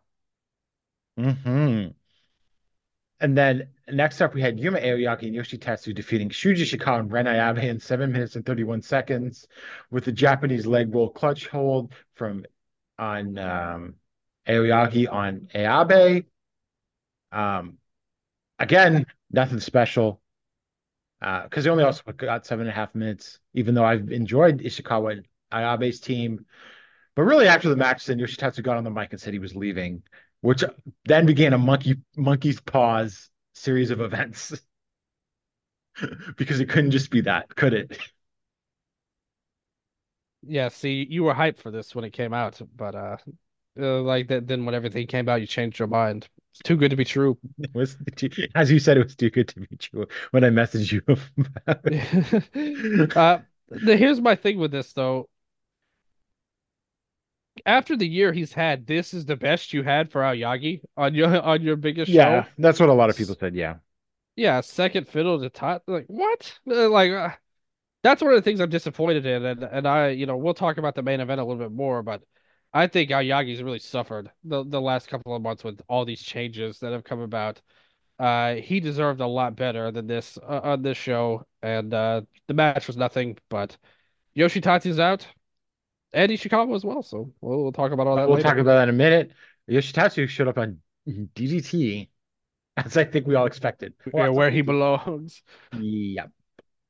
Omori did not show up in DDT, which was what He doesn't um, belong there. Well, yeah, but Jun's there. Where's he gonna? I mean, him and Noah. Like, what a return that would be after his last time in Noah. Yeah, you never know. I mean, he might be a good. If Noah needs someone backstage who's competent and respected, he would be the Right, and, choice. and all all the guys from back then are all long gone Yeah. now. Yeah, Uh, exactly. When all of his heat started up, but he he's, yeah, I love Omori, like one one of my favorites. So we'll we'll we'll talk more about all that. And this is for the true newcomer of the year. Jun Saito defeated Rei Saito in 12 minutes and six seconds with a high kick. Uh, I got to hand to these guys. They went out there. They probably had the both the best singles match of their career. They just ran into each other and they slapped and headbutted and everything. And then Jun's got the sort of like, oh, I got you with the high kick after them just pummeling each other. This was a lot of fun. And uh, I think a lot of people uh, this got the attention of a lot of people that watched it and have, you know, part of the turning the corner on the Saitos thing. Yeah, this match rocked. Uh, both guys worked well together. Just two big guys doing big guy stuff. And uh, how could you not like it when it's these two, these kind of like wrestling anomalies in the modern day? I would say the Saito brothers are, and it's always fun to see them. Uh, they've they've really grown on pretty much everybody. Uh, now that they've gotten away from the Voodoo Murders, uh, stuff, uh, that they were doing earlier on, they continue to grow, and uh, this match ruled. Uh, I really enjoyed it. Jun continues to have the wins over uh, Rei because he he beat him last time they wrestled too. So uh, Rei getting a lot of push on his own. Uh, he got the run in DDT in their Yep. tournament. And that was a nice little Uh, run too. Yeah, he did a lot. I didn't see the stuff. whole thing, but I saw a couple of matches. Yeah, him versus Naya was like the main match they built up, and it, it worked out really well. And I'm not even a big fan of Naya usually. And I enjoyed thought- the um match against Mao.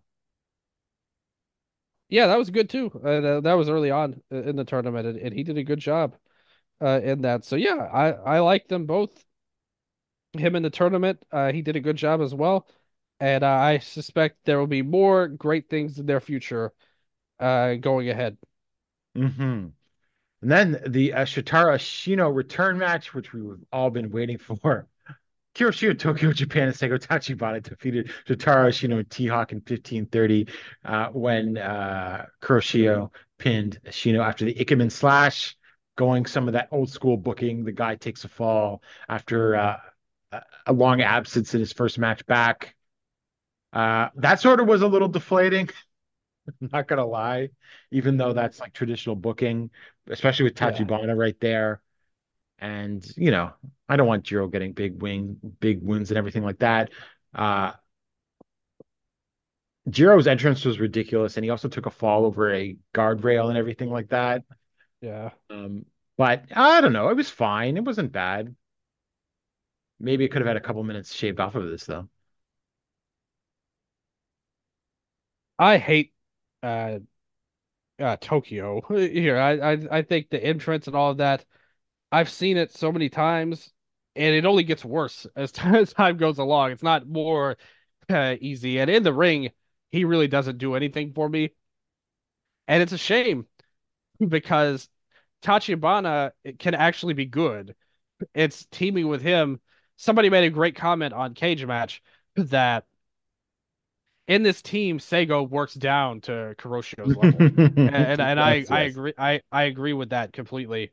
Uh, and and here everybody worked down to his level. Even though I think Ashino and Tiago, I mean they're awesome. I love them both a lot. Uh, this would be a great long term team if they wanted to get into it. Uh, especially with everybody, uh, their old faction gone by the wayside. Everyone's just broke up and graduated, and, and whatever. Uh, Gungnir of Anarchy. So maybe Ashino could uh, do something there. These two have the Wrestle One kind of history with each other. They work well as a team. Uh, but the match itself wasn't special because the other team weren't. They were there to do comedy spots, not have great action. And uh, and I hated that Ashino lost. Uh, I thought that was like, and and I get it, the traditional booking and all of that, but why? What what is the upside to Kuroshio at this point for All Japan? Well, if you look at those responses he's getting in Korakuen,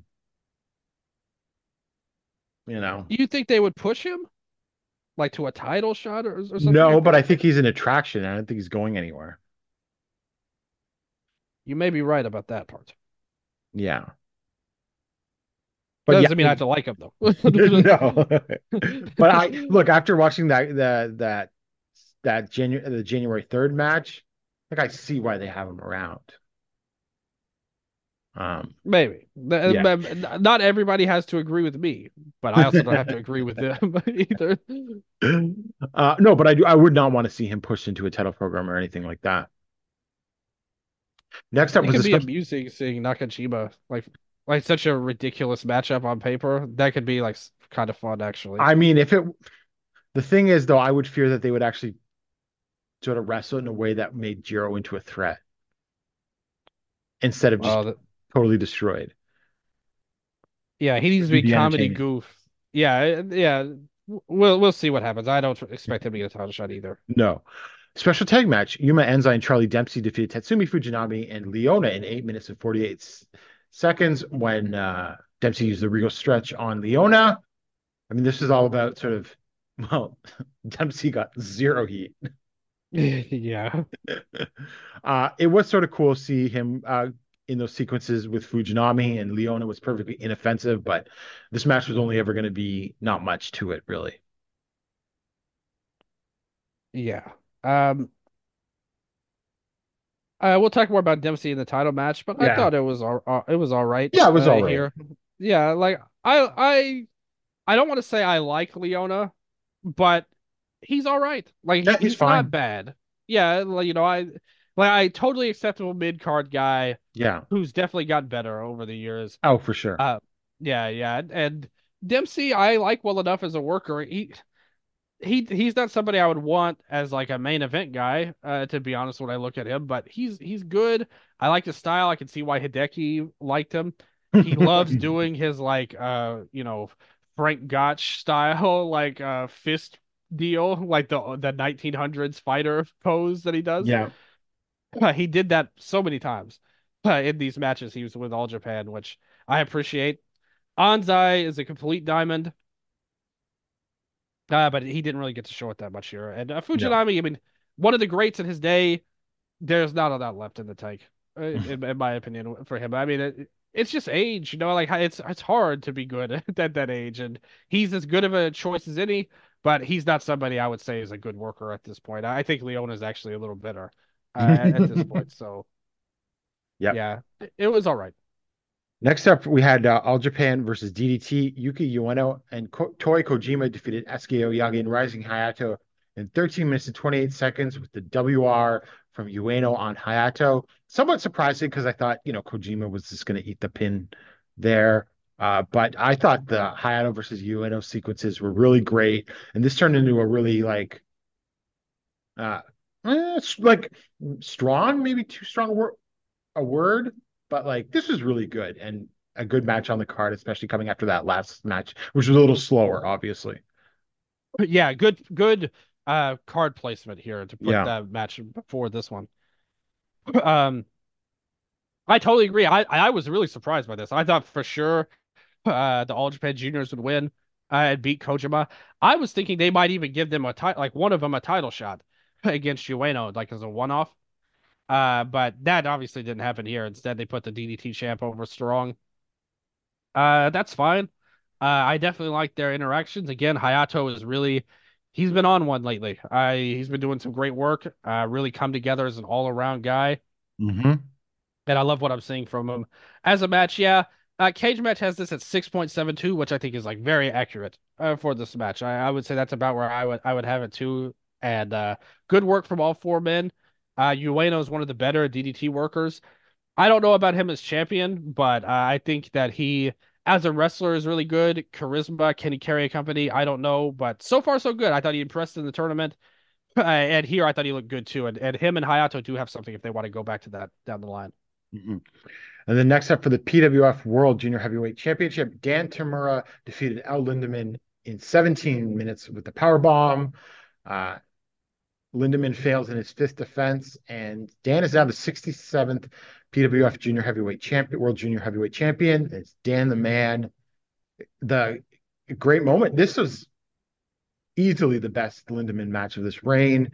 Uh, it was a lot of fun. I thought he at least showed up willing to put over the young guy and everything like that. And just, oh, the crowd was so behind Dan, and Dan is very over uh, from the reports I've been getting from Paul. So that's a very good sign.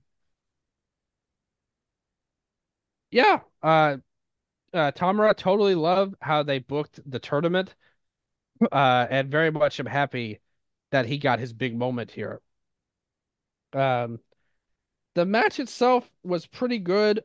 I didn't think it was like way better than Lindaman's other matches. Uh, I still think there was something a little bit missing with him, especially early on. I think when Tamura took control and they started to turn in his favor, that's when things really picked up. Uh, more than the earlier like heat with Lindaman, I didn't think was that special. Uh, but when T- uh, Tamura got going, uh, he really was motivated. Like you said, the crowd really liked him. They were rooting for him. So all in all, yet another fairly successful outsider junior title run. And now we wait until the next outsider comes in in three months or so and gets the title, and, we, and we will do it all again with Rising Hayato. Well, does by the Koji end of the Iwamoto count as an outsider? That's true. Uh, yeah, they- if they if they want to go down that, they have some interesting stories to tell with him if they if they would like. yeah. I, But uh, I'll put an asterisk that's a little different, but yeah, yeah, to- totally. Uh, t- Dan, great for him. Uh, glad to see them. I I wish that they had. I said this even before the match happened, but I especially say it after it happened. I wish that they had spread out the Sato title match later. Like instead instead of doing it like literally right away. yeah, because Because to the me match that was like yeah. Dan challenged Sato. So Yeah, and, and to me, that was like that's the biggest match for him personally that he could Mhm. have in the title reign, like with his character, like your mentor that's been tag team champions with you and has always helped you out and all that stuff for years now. They've been aligned. That should have been the big match in his title reign, not doing it two days after he won the title, in, my opinion, or three days or however long. Uh, so that was my one flaw with all of this. But him winning the title came across great, and uh, it's good to move forward with him as champion. I look forward to see what he can do as the the power guy of the junior division in all Japan. uh special six man tag match. Minoru Suzuki, Davey Boy Smith Jr., and Hokuto Omori defeated Suwama Hideki Suzuki and Hikaru Sato in 15 minutes and 47 seconds when Smith pinned Sato with the Bulldog Bomb. I, I did enjoy this actually. I mean, it, I thought it was just a good match. I'm not sure it needed to be the semi-main event, but uh, yeah. you know, the, I mean, here's the thing. I Smith Smith works up to the level of his opponents, I suppose. Uh, in terms of like you put him in with good guys, it'll be a good match generally. And he's very over, and and the fans were actually excited when he was announced and everything like that. So I see the rationale of him in All Japan and everything like that. Uh, I th- have a feeling that he'll be back and everything like that. So I think in that regard, it's fine. Playing off some Suzuki gun uh, nostalgia here and everything like that. But uh, I guess the only my biggest gripe would be okay, yeah, you had to pin Sato, but he's challenging for the title in a couple of days. Uh, in this household, we never approve of Sato getting pinned in, in any circumstance, but it happens so often that I, I got have gotten used to it by now. I really liked Hideki and Minoru. I thought they had good interactions with each other. They did. Um, you know, I liked Omori too. Is kind of like his performance was good because none of the other guys was going to take the heat and, and sell for the guys, so they, they left it on poor Omori, which I didn't like how they did that because I thought they did such a good job building him and Nakajima up as a team.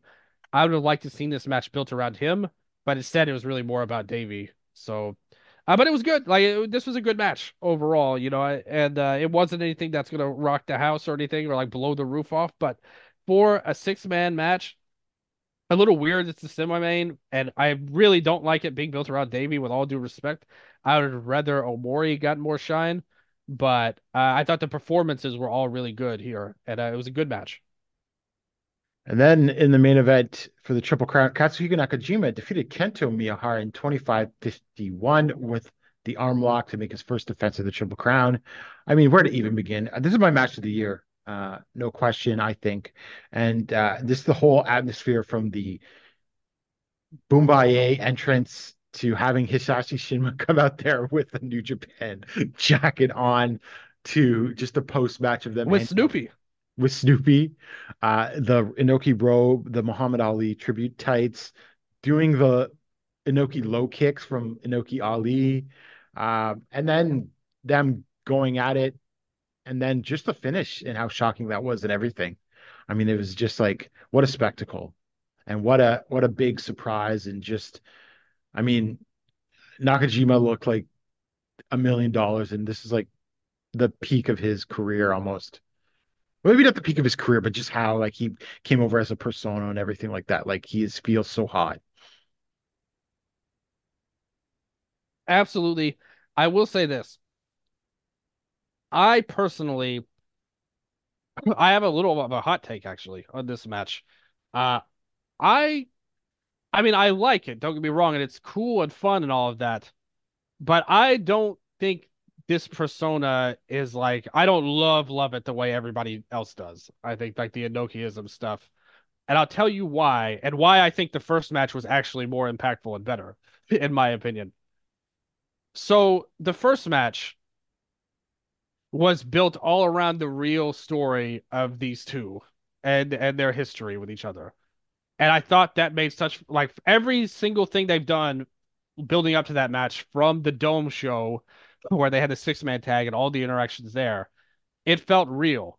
Like, you know, it was based on real things and they convinced you. Even, I mean, you know, obviously they've come together to work together and have probably squashed whatever we, we would hope. But still, it felt like these guys hate each other for real. This, and I, I actually think Nakajima winning the first time was more shocking than this too. But I wouldn't have felt that way if they hadn't have announced all of the WWE stuff and the assassin and all of that. I think they should have saved that. I would have had Dempsey come out after this match as a, as a shock surprise and not say anything about.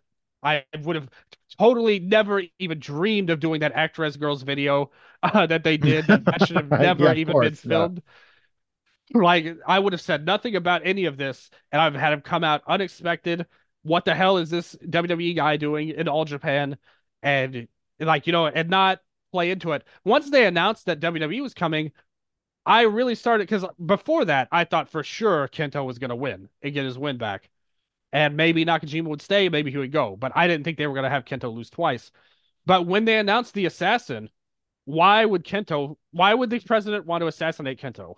like I Mhm. kept going, asking myself that question going into it. And I still couldn't quite bring myself to think, man, are they really going to job Kento out twice? Like in a, in a row? And I Well, thought that they might do it. Well, we didn't Yeah. know what Nakajima's status was. That was the big question. Was he going to show up on New Year's Dash or something like that? Right? Yeah. Obviously, that's not Well, happening now. Yeah, yeah, and I thought that, like I said, once they did the assassin, that kind of changed my opinion a little bit, because it was so built for Nakajima more than Kento, even though it's still kind of stupid with Nakajima, uh, but it's still. Uh, I was not the first match. I thought for sure Kento was going to win because Nakajima was not winning anything in Noah, pretty much from that point. yeah, exactly. Uh, and so I was stunned when he won. It felt real. Even the post match angle, like, was so exciting and electric. Uh, it bit it was more impactful in my opinion than this, which was a great match, like match of the year level for sure, in my opinion. Uh, I like this this Inoki deal is clearly a character. You know, it's not built on any real feelings. It's just as a an affront to troll all Japan. well, yeah, I, I see it as a troll gimmick, not his like actual persona. But I think E- ex- exactly. Where the other one was what felt real, and this was a troll, and it's cool. It's still great. It's still a lot of fun, and uh, obviously very disrespectful to to all Japan, and and fits him in a lot of ways that he would go this far, and to troll uh, Fujita as well. that that, that uh, with the shaved head and the, the same tights. You know, so from a personal standpoint, I'm sure this is very gratifying for Nakajima but but the the other one to me was just more real in my opinion and and more shocking because of the announcement of the the WWE stuff. If they had left that out, I would have been really surprised and I think maybe it would have impacted me more. But I was not completely caught off guard, even though I still thought I thought they were going to go to a draw, honestly, and they, they would drag it out to a third match. Uh, but the win was good. What did you think of the finish? Because I've seen some back and forth on that, but I thought it was really well done. Oh, no, And I thought the liked how finish was great. Yeah, me too. it was the absolute Uh, value. Yeah, and the work in the match too was really good. I love the way they built to it too. I thought they actually did it really well with Nakajima going after the arm. Uh, the wrestling in this was super on point. I mean, Kento has just had a fantastic year. I think you would say the peak of Nakajima. I think Kento was doing some of his best work uh, of his career this year between the tag team stuff, uh, the stuff he's done in the singles matches. Um, and Nakajima to me, he's now again. I I don't this gimmick. It's not there's anything wrong with it or it's not great uh, or anything like that because it is. Like it's really good and really cool. I just like the first one's realistic touches more. But he's never came across like a bigger star than he has recently. Yeah. And he's he's a guy I really had some doubts about when he left, you know, because in Noah he was never a successful drawing card at the end of the day. Uh, and I think with this All Japan stuff, with the Kento stuff, and I think they've done a great job because then now, and I will credit this gimmick again, even though I think it's a little, like a little too, like you know, not realistic in my opinion. Um, because they've done it how they've done it, they moved on to where now Nakajima isn't ju- just a draw because he's facing Kento. Mhm. He's a draw on his own to see what he's going to do next. yes. I think they've totally successfully like pivoted this into where they're literally revitalizing this man's career because when he was in Noah, think about where he was when he left. Where would you have ranked him? Well, he was in AXIZ, which sort of helps his status, I suppose, uh, more so than being in a singles. That's true. They just started that though. Yeah. Like, or just had restarted that, which was an emotional moment when they they re- returned together. But to me, he would have been like, uh, you know, sixth best heavyweight, uh, you know, maybe seventh, maybe even lower in, Yeah. in Noah. For And for a long time, he, he was lower. like, uh, uh, you know, after that Fujita loss, I mean that, and you could tell that that did impact him. The fact that he went so far, uh, you could tell that he still thinks about that to this day. Uh, and there were issues, uh, which I think any person logical would would think that as well, uh, with how things went. But it feels like he's like fighting through his own, like the ghost of his own past almost. Um, another thing I would have liked it better too what really would have been emotional for me, and I think would have struck me as much uh, as this match did a lot of people. I don't think they've gone nearly enough into the well of their relationship with Kensuke Uh, you know, and like they never really went into any of that here, where the other one went a little bit more than that. But still, I want to see Hokuto and Kensuke at one of these matches. Yes, I would And, like uh, to see that. And Yeah, like have them is- a side. Yeah. Kensuke once did a video package uh, for them for a Kento match. It was actually the Kento versus Suwama match in March 2000, 2020, like as the pandemic was starting, where Suwama won. But Yeah. that's the only one I can remember he appeared. Like he didn't appear, he was in the video. But that's the only time I can remember that. Yeah, make that a part of their story a little bit more. I'd like to see something like that, even if it's just a video again, like like you said, or maybe Hokuto can come to a show and be like, you know, try and be like, uh, Nakajima, you've gone too far, or Yeah, yeah, something yeah. like that. Uh, you know, I would I would love to see them bank on that because there, in my opinion, there's still plenty of gas left in this feud uh, Yeah. between him and Kento. Like this Well, isn't I mean- near over. I think it's kind of clear where this is going now. With Ken, yeah, well, uh, uh, yeah. Now Kento will get his win eventually. I'm sure that they don't want him to just uh co- come in there. Kento Hogan will not take this line down uh in all Japan. Although he's doing what's best for business, so he's He not. absolutely is doing what's best for business. Yeah, And Uh, I mean, it's probably Champion Carnival and then the third match. yeah, yeah, exactly. Like I, I think pretty much everybody expects that that he is now the favorite for the Champion Carnival, and you get the big climactic match with Nakajima. Uh, you know, you've still got Nakajima and Hokuto's tag title match.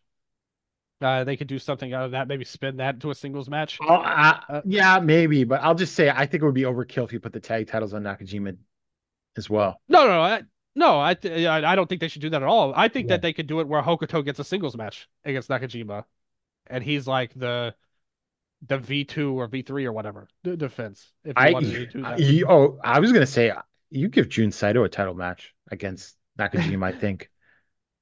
Yeah, why not? He hey, listen, that is the newcomer of the year Yeah. we're talking about right now. You have to give him some props. Uh, that Yeah. that would be a lot of fun. And there's all well, they they set up a couple of matches. I think also we'll get into in a minute about Nakajima. Yeah, uh, yeah, After the the shows, yeah, yeah. uh, We'll talk about that. So Great match, fantastic, one of the best of the year. And I, I don't have a, I, I'm not arguing with you at all that this one's not better, but I just personally, my affinity for the first one's a little bit stronger in my in my opinion. Um, so after the show, everything uh fell apart because Tokyo Yeah. Sports ran a story, and I shouldn't be note that said that Shuji Ishikawa was leaving the company and people were upset with the president, uh Su- Tsuyoshi Fukuda. Uh, and Dylan, you and I have both arrived at this conclusion very uh, early on that Fukuda is a bigger problem than any relationship with. WWE. Oh yeah, I said I literally said that the first uh yeah. like as soon as that video released, I said that this video is have way worse, way more of a red flag than any NXT or WWE involvement. I mean, this guy's nuts from, from the looks of it. Now, there's more to this story. Did you? Okay, so shout out to Irving on Twitter. You know, obviously, Oh, a I love Irving. Yeah, great, long great- time uh, follower. Uh, really put out the like I was promoting All Japan during the Muto years, uh, Yep. and everything like that. Simon Inoki is behind some of this. Did you see that?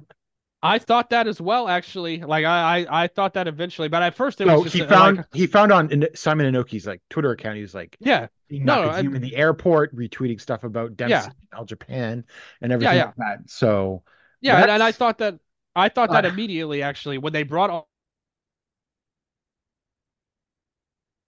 sorry, I was gonna say, yeah, that's Inoki not a good I thought, sign. Where is yeah. this coming? And, yeah. and then, and then it turned and then it turned out that he was that he is involved. So I I think that's very interesting. And good job by Irv. Uh, again, a great credible source on All Mm-hmm. Japan and just a really knowledgeable fan to talk to. So, not a good sign. Where do you think? Okay, I I I like to I like to to to twist your arm about this. Where do you think Okay. Hideki falls into all of this? Does He is the one behind them all. responsibility in, in all of this? The mastermind behind it all. The higher Um, power. Yeah, exactly. It was him all along. Um, well, and remember Hideki worked for IGF uh, back Yep. in the day as Yep. well, so they And probably have a history. He has totally disappeared from Noah. Yeah. No, what's gonna happen to Real now? I don't know. That's the burning question on all of our hearts. Uh, is, is where this will lead. But no, uh, I'm sure he's the one that probably wanted, like, you know, sh shouted out Dempsey like for something like this. Mhm. I know they've done stuff. I remember like during the later years of IGF, uh, Simon had talked with WWE. He wanted to get Brock Lesnar into, into IGF like in the mid 2010s, like 2010s. Uh, because that's the kind of guy Simon is. and he, he brought him in the first time. Uh, Yep. for, for New Japan. Here's the thing about him. What are your thoughts on that whole era, like his era of New Japan? Because you, you would have followed that. It almost killed the company. Yes, exactly, exactly. I mean, I don't think he's like a horrible human being or anything. I just think he's no, I, I have nothing against him, but yeah, personally, like but- there's no stories like he's devious or anything. He's just not very good. yeah, he's just kind of a weird booker, like more or less. Yeah. Uh, yeah. but I will say, I've always thought during that time, because your thought process was is very not uncommon among fans who are aware of that time in New Japan. I do think there were other forces at work. He got a little bit of a bad rap. Like, you know, I thought everybody put everything on him, and it was I didn't think that was true. There was a lot going on at the time with Yuke's and, and all kinds of stuff uh, back then that we we don't get need to get into. But I did think he got a little bit of a bad rap. Uh, his I his instincts are go and talk to WWE and yes, get it, bring in international stars, and yes, when everything else was already working in the company. yes. And that tells you where we're at right now. like that that like you said, that was his instincts at the end of the day. But it's not a good sign at all. It's not something I would Um, want. I- it's I'm- not the I'm- news I would want. to I'm be. still not panicking for a couple of reasons. We'll get to in a minute. But anyway, the story is a couple of things. Ishikawa seems like he's out. Kento Miyahara is the new wrestlers chairman, so he's the go-between between the office and the wrestlers, which I think is going to at least keep a lot of the younger guys in the company. Um, you know, Rising Hayato, I don't know how much he's leaning into it as part of an angle, but seems obviously upset yeah. Ishikawa's gone, but he's still there. The Aoyagi brothers are there, who are like, I think of everyone you got to keep, it's them. They are the future of that company. Uh, and you know, so Fukuda says like he doesn't follow social media and he's was unaware of the backlash. Uh, what people didn't like that? Uh, okay. Up also update from the show after the show on the third from Paul.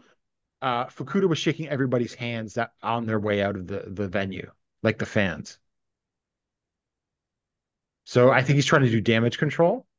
Yeah, I think he's aware that there's pushback. Uh, he said he hoped that Ishikawa would wrestle for them again, although the company still hasn't officially announced that he's gone. right. That has, but it's going to be at the end of the month.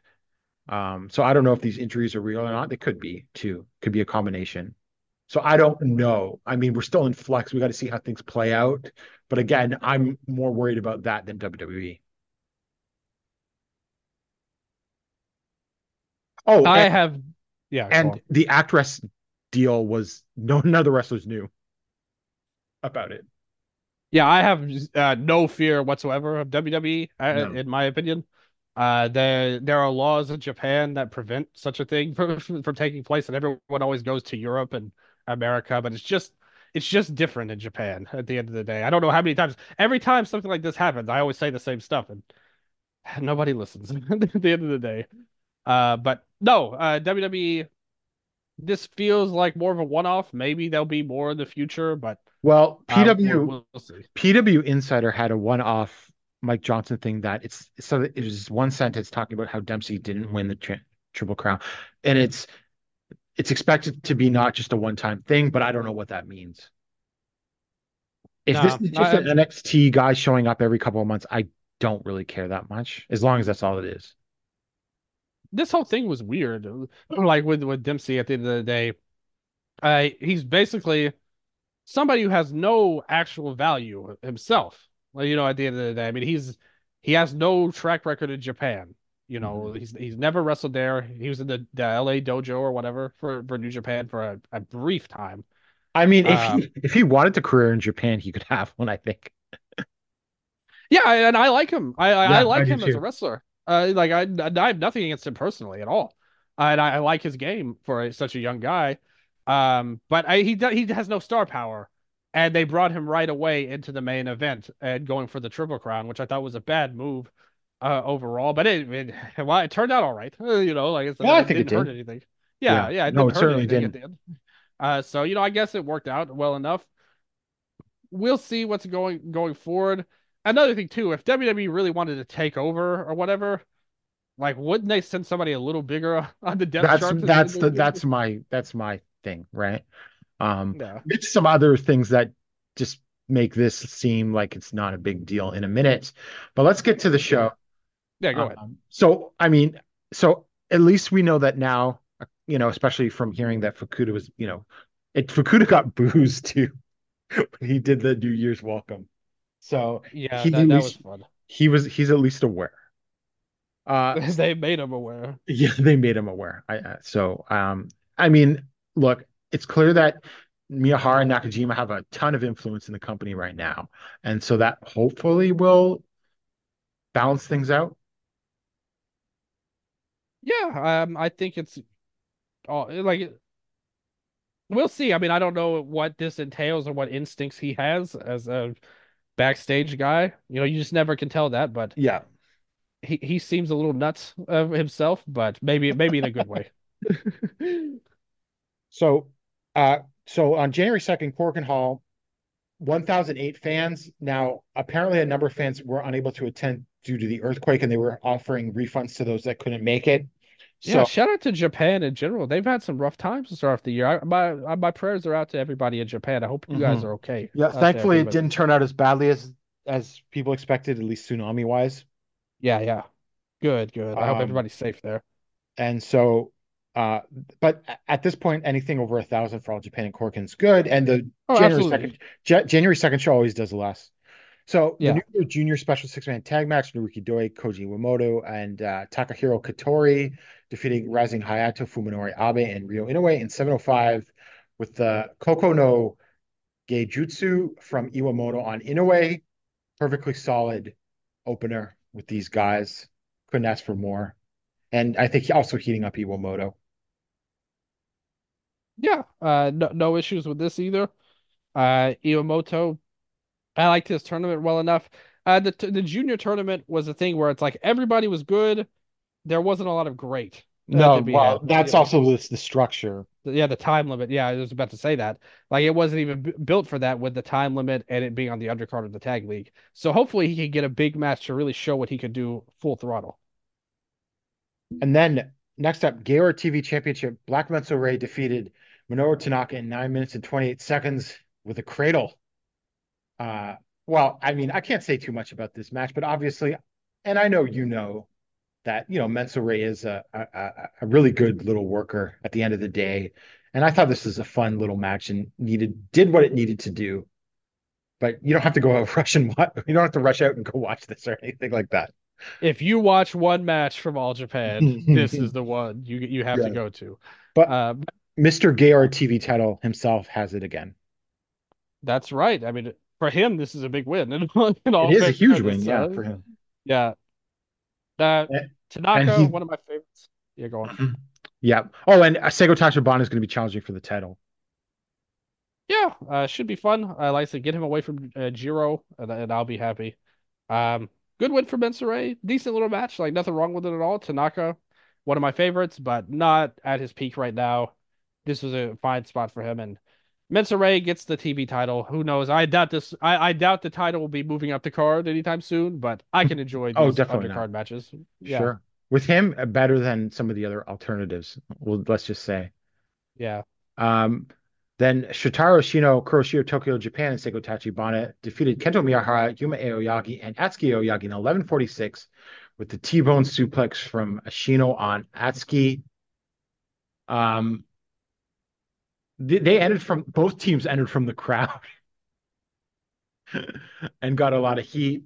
Um, it was a perfectly fine six man. Again, I mean, you know, your miles will vary with with Jiro, but at least uh, Ashino got the win. That's right. You, if you can't beat him, join him. And Ashino proved that once again. Next up, Actred's time. Greatest Idol, Papa is coming. Uh, this match was not announced ahead of time, and I thought that it was actually just a performance, but it turned into a match. And it was uh, Misa Matsui and Natsumi Sumikawa defeated Great Asako and Mirai Aono in 10-10 with a diving double knee knee drop from Sumikawa on Asako. Uh, this wasn't good.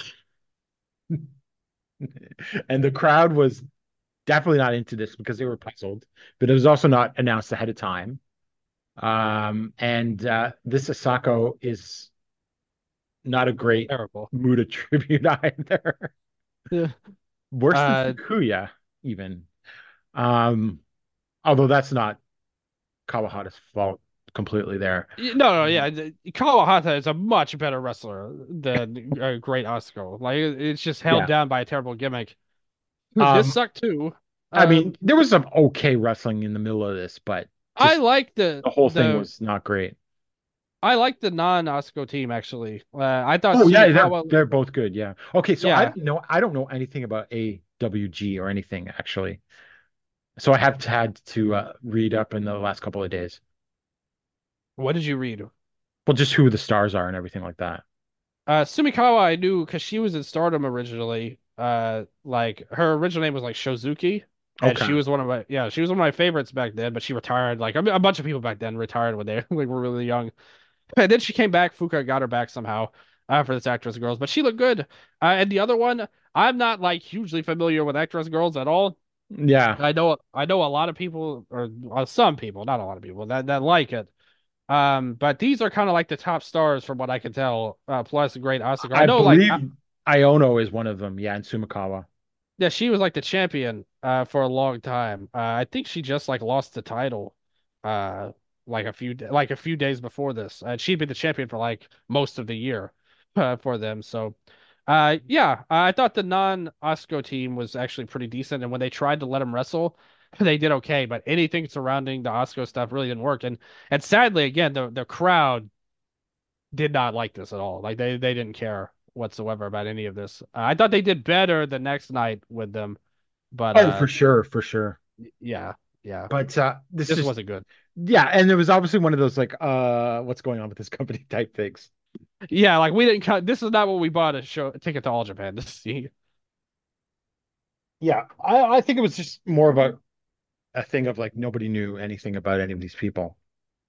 And it was bad. like at the end of the day, like there was no reason to react to Yeah. what they were doing. And then uh next up we had Suwama Ryuki Honda, Renayabe, Osamu Nishimura, course. Yeah, Mitsuya Nagai versus Minoru Suzuki, Davey Boy Smith Jr., Hokuto Mori, and then Jun and Ray Saito. This went to a contest in 10 minutes and 9 seconds because the Saitos and Suzuki could not get along. Um, I mean, there wasn't much to this. I mean, it was just a huge brawl all over the place, going up into the crowd and everything like that. Um, maybe So- building up to Suzuki and Davey going for the tag titles. I sort of got a bit of that vibe. Um, I think I could see that. I think they want to lean into that Suzuki gun nostalgia and everything like that. So that's what I assume is is going on out of this. But it was just not much else to it, really. Yeah, nothing match. Uh, I always enjoy seeing Nishimura, one Yeah. of my old school favorites. and, uh, Absolutely.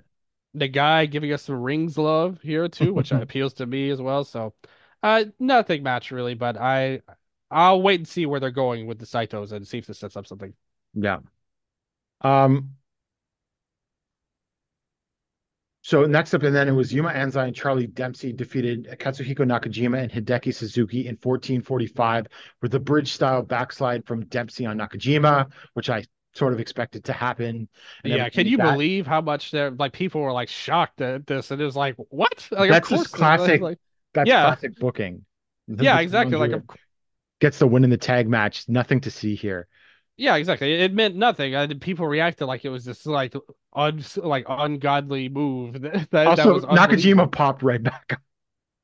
No, yeah, it was. It was. Uh, hey, listen, like th- again, this guy has done nothing in his career practically. Mhm. Like with all due respect to Dempsey, he has no major wins. Even in NXT, he's like a low card guy.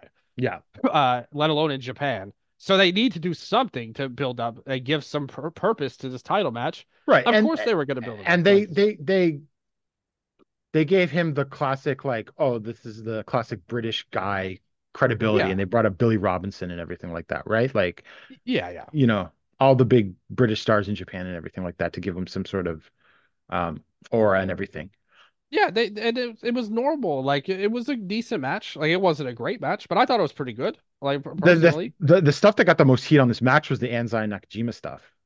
Well, Eye is freaking awesome. Yeah. And uh like I said, I think he's really underrated actually. Like even though everyone loves him, they always whenever anybody puts him over, it's always in the context of, oh, he's really good for like such a young guy. Like for this rookie guy with so much he's one of the best guys, period. Like to me, if you look at his year, he has been one of the most consistent wrestlers in any company, in my opinion, in ring. Uh, I think he's one of the. I I know this is about to sound like an extreme hot take. I think you could put him as one of the best wrestlers in any company in Japan, and like uh, in, from for 2023. Uh, I don't think I'd put him. I you know I wouldn't vote for him as my Tanahashi Trophy winner in the Mhm. Eastern Lariat Awards, but he's somebody I would look at. If you look at his run again, tag teams, singles matches, any scenario you put him in, whether it's main event, low card, match like this where he's not even a star player, he stands out and does great work in all of them. I think Anzai is one of the, the best workers right now, and I and he looked great here. Uh, that's a match they should really think about doing. Uh, if not Omori, I well, I thought that's what they were going to go to next, but I think they're still going to do it because I think it's a perfect match to do between now and the Champion Carnival. Yeah, absolutely. Um, I think he's he's a great choice to get a title shot. Or even if they if they wanted to hold off, let's say Nakajima's in the champion carnival. I think that should be like he should only have one or two losses, and Anzai should be one of them. Well, that that beats him. you know, I was thinking about that. I think the other Yuma should be one of them. Well, obviously because he lost. I mean, they've really deep pushed him lately, but that would be a good way to get him back on track uh, for sure to get his win back. Mm-hmm. I I did really enjoy this match, and I had a good feeling going into the following day after it too. Yuma and Yuma, two losses in the champion carnival for, for Nakajima. Mm-hmm. And then for the PWF World Junior Heavyweight title, Dan Tamura defeated Hikaru Sato in 1444 with the crab hold. All in all, and you brought up the good points about why did they rush into this just a couple of days after. I thought it did what it needed to do. I thought that it was like, you know, Dan obviously having to survive the kicks and the submissions from Sato. And then he got a big submission of his own, right? Because he's been playing up. He's also the grapple guy and everything like that. Um, I can't say it was like fantastic or anything, but it was probably as good as you were going to get on like three days' notice. Exactly. Unfortunately, I don't think this really connected as much as it could have if it was built more. Uh, the crowd wasn't that into it. Um, I thought Sato was great, as he always is. Uh, really made everything feel earned when Dan was coming back up. Uh, unfortunately, by the end, it turned into more of like, you know, Dan trying to do like an Ishii style match almost, uh, just run through everything. And even though Sato had done a brilliant job working over uh, Dan and the limb work, uh, it didn't really matter that much by the end, and he just plowed through him pretty much. And uh, it which is I mean, you know, that's what you want to do. Like he wants you want him to be powerful and look strong at the end. So it would definitely, like you said, accomplish what it needed to. It was a good match. I thought Sato was great in it. I think the circumstances kind of lowered the ceiling on it a lot, sure. and uh, this is what we got out of it, which was still a good match. Like definitely would would recommend it. Give it that rec, that seven out of ten, three and a half star, whatever you want to rate it. I thought it was a good match, but I think it under the right circumstances, it could have been something special, like a really great match, and I don't think this was it. And it sounds like Tamura is looking for Iwamoto next, uh, which is an interesting thing that he's sort of like going out and trying to find challengers himself instead of people challenging him. Yeah, they can play that. They can play into that a little bit, and I think that's a good matchup. Again, I, I want to see Iwamoto in a big match to see what he's got in the tank, uh, for for this run here. Uh, so far I've seen nothing that suggests he's not as good as he always was uh, in the ring. But Mhm. uh, now now we get to see it. He gets the chance to do something really good and, and go to that next level, and hopefully they both can. And then uh, we had the main event, the New Year Battle Royal, that Ryo Inoue won when it came down to him and versus Rising ha- Hayato and Hokuto Mori, and he rolled them both up with a double pin because they had their arms locked and their backs their backs to each other.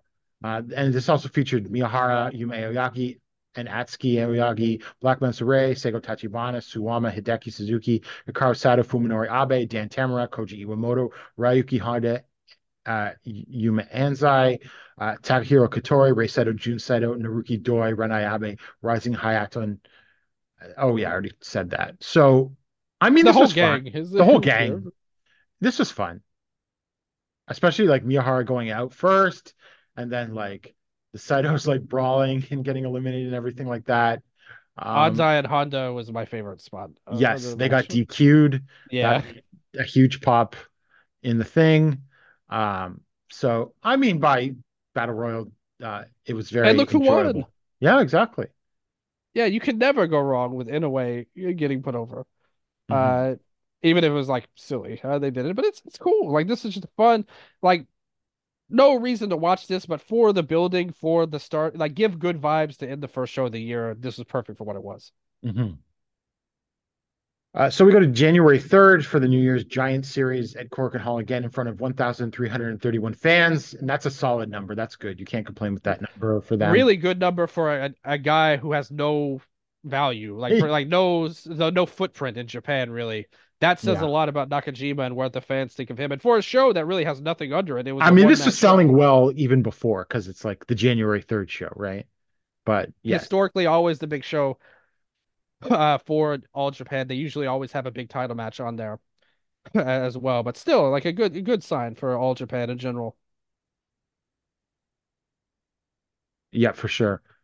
Um, and then so we had uh, another eight man match, which was um, Hikaru Sato, Naruki Doi, Koji Iwamoto, and Fuminori Abe defeating Dan Tamura, Rising Hayato, Black Menso-re, and Ryo Inoue in 757 when Iwamoto pinned Inoue again. Um, so I mean that's clear where that's going and everything like that. But again, solid opener. Yeah, I I think it was all right. Uh, pr- pretty much, and uh, probably building up to Iwamoto going for the title shot with Tamura, like you said. Uh, nothing really stood out. It was just a lot of guys in a short amount of time, and just a lighthearted opening match. And then next up, uh, Minoru Suzuki and Hokuto Omori defeated Kuroshio Tokyo Japan and Seigo Tachibana in 12-19 with a Gotch style pile driver from Suzuki on Tachibana. And look, if you want to talk about why Jiro is kept around, this is why. I mean, this match had an So he could get beat up all around the arena. well, yeah, but I mean, but look, and I was talking to Paul about this. Like, this match had just so much crowd. The crowd was incredibly into this match and everything like that, despite all of the Oh, yeah. And everything like that, right? And they were brawling around, and Suzuki like, and they interrupted Jiro's entrance, which got huge boos and everything like that. So, I mean, Yeah, he's a fan-friendly character automatically, but it doesn't mean anything in my opinion. Like I like there's not much more to him than that. Uh and especially I- I'm at home and not in the arena, so I I still I still don't like him. Um you know, you're you're not gonna sell me on, on Jiro at this point, but uh unfortunately. And I I also didn't like it because like once they started to get back in the ring, they actually started to like go even with these guys. I, I wish that they would take more care of Hokuto uh, after they did such a fantastic job in the tag league of building him up. I think he's not. Uh, they could do a little bit more, but uh, you know he's on the winning side, so it's not that bad. Uh, not a great match, I would say, but it was all right. mm-hmm. The Could have next been worse. It could have actually. Next up, Ryuki Honda and Yuma Anzai defeated Yuma Aoyagi and Atsuki Aoyagi in 1333 with the final event from Honda on Atsuki, which I suppose was the sort of expected result and everything. And uh, this was great.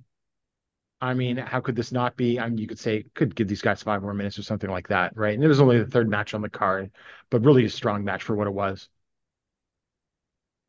Totally agree. I thought this match was awesome. I for its part of the uh, spot on the card. Um, I like how they kind of gave all four guys like a moment of shine in the match. Mhm. Uh, you you know, I thought it was really well like formatted in that sense, and I think I love that they really showed a shine for uh Yuma and Yuma here, like the the two Yumas going at it. Uh, I think they set that up. Again, I really hope they're both in the same block as Nakajima, because I think that these two should be the ones to be focused on getting that big win, Mhm. and also against each other this could be a banger match. Like in the future, like si- singles between Anzai and Aoyagi. I want to see that for me personally. That's like one of my most anticipated matches they can do because I think they've got excellent chemistry. Uh, and they're also just great wrestlers, like two of the better performers overall this year, this past year. Honda's really done a great job of growing into his role. Him and Anzai have great chemistry together too. Yeah. Uh, even well, here, here's the thing that I want I wanted to say about talking about Anzai. I think if I had a, a critique is that he needs to like sort of work on his charisma and work the crowd more, and he's doing that with Honda. Yeah, yeah. And, I totally Honda's always been a guy that like he's got that charisma about him. Uh, Mhm. even just the way he carries himself, you know, if you put if you put him in a picture, you know, obviously before I still don't like the hair, don't get me wrong. Like the old hair was way better in my opinion, but he's he's grown into it and the way he carries himself has worked out really well. I, I do have to admit that unfortunately. Um but even back then when he first showed up, you just take a put an eight by ten of him up and he just looks like a dude, like a Mhm. charismatic guy uh, that you want to see what he's gonna do in the ring. Uh, Anzai definitely growing uh, by teaming with Honda as well, and, and you see on Twitter they're always doing funny little videos together. Uh, they're bringing the best out of each other, and they're a great team with each other as well. So I, I love both those guys a lot, uh, and I, I love all, I love all of them a lot. I like this match a lot. Like this is Yeah. a really good match. It was. And then uh, next up, uh, Jun Saito and Rei Saito defeated Shotaro Ashino and Ren Ayabe in 12 minutes and six seconds with a diving body press from Ray on Ayabe. I assume that this was put together at the last minute because of Ishikawa's absence and everything like that. It was a perfectly solid match, but there wasn't any real stakes to it or anything like that. But I thought the Saitos performed well and everything like that. But there was a, re- wasn't really much else to it. Yeah, I think again a basic tag match, but not poorly done at all. I thought it was uh, well done for what it was. Uh, I thought that uh, Jun got a good, nice little spotlight here as well. Uh, o- overall, and I think that obviously Ashino's great. I'm still pretty skeptical of Ayabe. Uh, we'll see what happens now. well, he, he know- didn't get announced as being signed, which many expected, and because he left JTO. Yeah, and, and now Ishikawa's out. That's his guy. So Yeah. like, um, you know, it makes sense with that in mind. Obviously, if that hadn't have happened, you would have think, oh, that would, that's really weird. Why didn't he get signed? Uh, but uh, I'm still skeptical of him. He's obviously has the size in the ring. I have my doubts, but uh, he was all right here. Like eh, him versus the Saitos. We always say it, and we've we've both made this point in the past. The Saitos are better against Yeah. other big dudes. Yeah, they're not the they're not guys. like squashing little guys. type, Yeah, yeah. which was some of the issue on the on the Great Show too. Although it- yeah. uh, they're getting better, but really it, it is about the big guys running into each other. That's the strength. Yeah, and I think that made that really worked for Ayabe. Like it was it's such so simple. Like he didn't have it didn't matter that he was a little uncoordinated because the Saitos are kind of clumsy in their own right, but it were it all came together to work in a good way, I thought. Mhm. Decent match here. Yeah. In the semi-main event, Kento Miyahara and Davey Boy Smith Jr. defeated Suwama and Hideki Suzuki in 20 minutes and two seconds when uh, Miyahara reversed a powerbomb attempt from Suwama into a front cradle. I like this. I thought it was good. I obviously it's continuing the uh, Suwama and Hideki Suzuki partners that don't get along but do get along thing. And I thought this was a very solid match. And I thought the last few minutes with Miyahara and Suwama delivered as it always does. I mean, those guys obviously have worked together like if not well hundreds of times and everything like that. So I thought this was solid. You know, it's Smith just going in there hitting his power spots. So I thought it was good. And a good semi-main event. Yeah, it was decent. I honestly liked the Honda and Anzai match a bit more. Uh I thought Yeah, I think it would be a little better, yeah. Davey Boy to me, like he's a solid worker, you know, like in the ring, he's pretty good, but he's so bland is like when I watch him wrestle. I'm never that into his work because he, there's just nothing there for me to really grab onto uh, when I watch him wrestle. I think something like this is kind of good uh, because you get the two different strengths of his uh, Mhm. with the opponents. Something like so, so with Suwama, you get the power guy, Yeah, I thought he Like the- worked well against Suwama. and I think he like in his mind, he thinks he's a great technical wrestler. Oh, he Uh, he does think that, yeah. Yeah, yeah. Uh, but uh, I think that that's like he was better against Suwama than Hideki uh, Yeah. overall. Like, uh, and and obviously everybody knows who knows me at all knows that I love Hideki and think he's one of the best. Uh, Mm-hmm. but it, it- he wasn't putting his his max effort into this match, and I don't think he puts any max effort into this team with Suwama. Uh, but when the and with Kento, he always puts in max effort, so you were able to get the most out of that. Davey Boy again, a solid worker. I thought him and Suwama had some good spots. Uh, Kento and Suwama uh, had some. Again, they've worked together a million times. Of course, they're good. Hideki, I didn't think was putting in the best he could here, but he's obviously always uh, fun. Look, Uh, I know, think Hideki's. I mean, I think Hideki's had some pretty good matches in All Japan. I think his his best stuff's been against Anzai. Yeah, me too. I, and I really want to see more. I more of. I just want to see Anzai face everybody. I Mhm. think who he can run down the whole roster. But Hideki, I love that. Um, if they put him in a singles match, I'd be interested in him against pretty much anybody on the roster. Mhm. Uh, the tag team with Suwama, I really started out negatively on. They've got better as the tournament went along, like with Yeah. the tag team. Uh, and they're all right here. And I thought, like I said, the individual parts of this match worked okay, but I thought that as a match, it, it didn't quite do it for me. It was still good, like it's totally solid, but uh, the other match I thought was like, okay, this really grabbed me. This match I thought, okay, that's pretty solid, but it didn't hook me that much.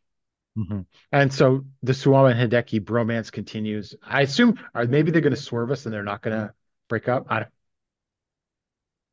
I mean, maybe. I mean, what you know, realistically, how what's the ceiling on Suwama right now? It's it'd be better for him to be in this tag role than a. but like I see, but I see Suwama and Hideki being like the second or third from the top match on a big show. yeah. Hopefully they get to that singles match. That's what I thought they were going to. Be. I would like to see that. I mean, Yeah, Suwama yeah. actually does have some technical skills. Yeah, yeah, absolutely. Yeah, underrated guy in that aspect. And then in the main event for the Triple Crown, Katsuhiko Nakajima defeated Charlie Dempsey in 19 minutes and 42 seconds with the Northern Lights bomb to make a second success- successful defense of the Triple Crown. Um, first of all, Dempsey has finally got himself over with the crowd. Now, some of that yeah, might be- shockingly. That some of that might be also like heat on Nakajima as the invader. Yeah, which uh, this that shows the flaw with this whole story. Uh, yeah. Yeah. never mind any of these two workers, like or what they built with, but what this the part of the president and the bringing the guy in that makes no sense when you think about it. Why would you bring an, an invader to take on another invader when you should want to back up your own guy, like to get the title belt back? Yeah. Uh, I think that was a big miss. And the fans actually took to the foreign invader uh, Yeah. above Nakajima, which is a testament to Nakajima's But. Nakajima was like more insulting them.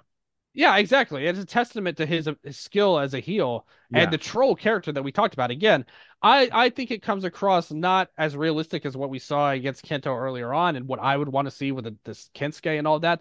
But there's no question it's a great character for All Japan, that it totally works with the scarf, doing the Inoki call at the end, the Ichini Sanda.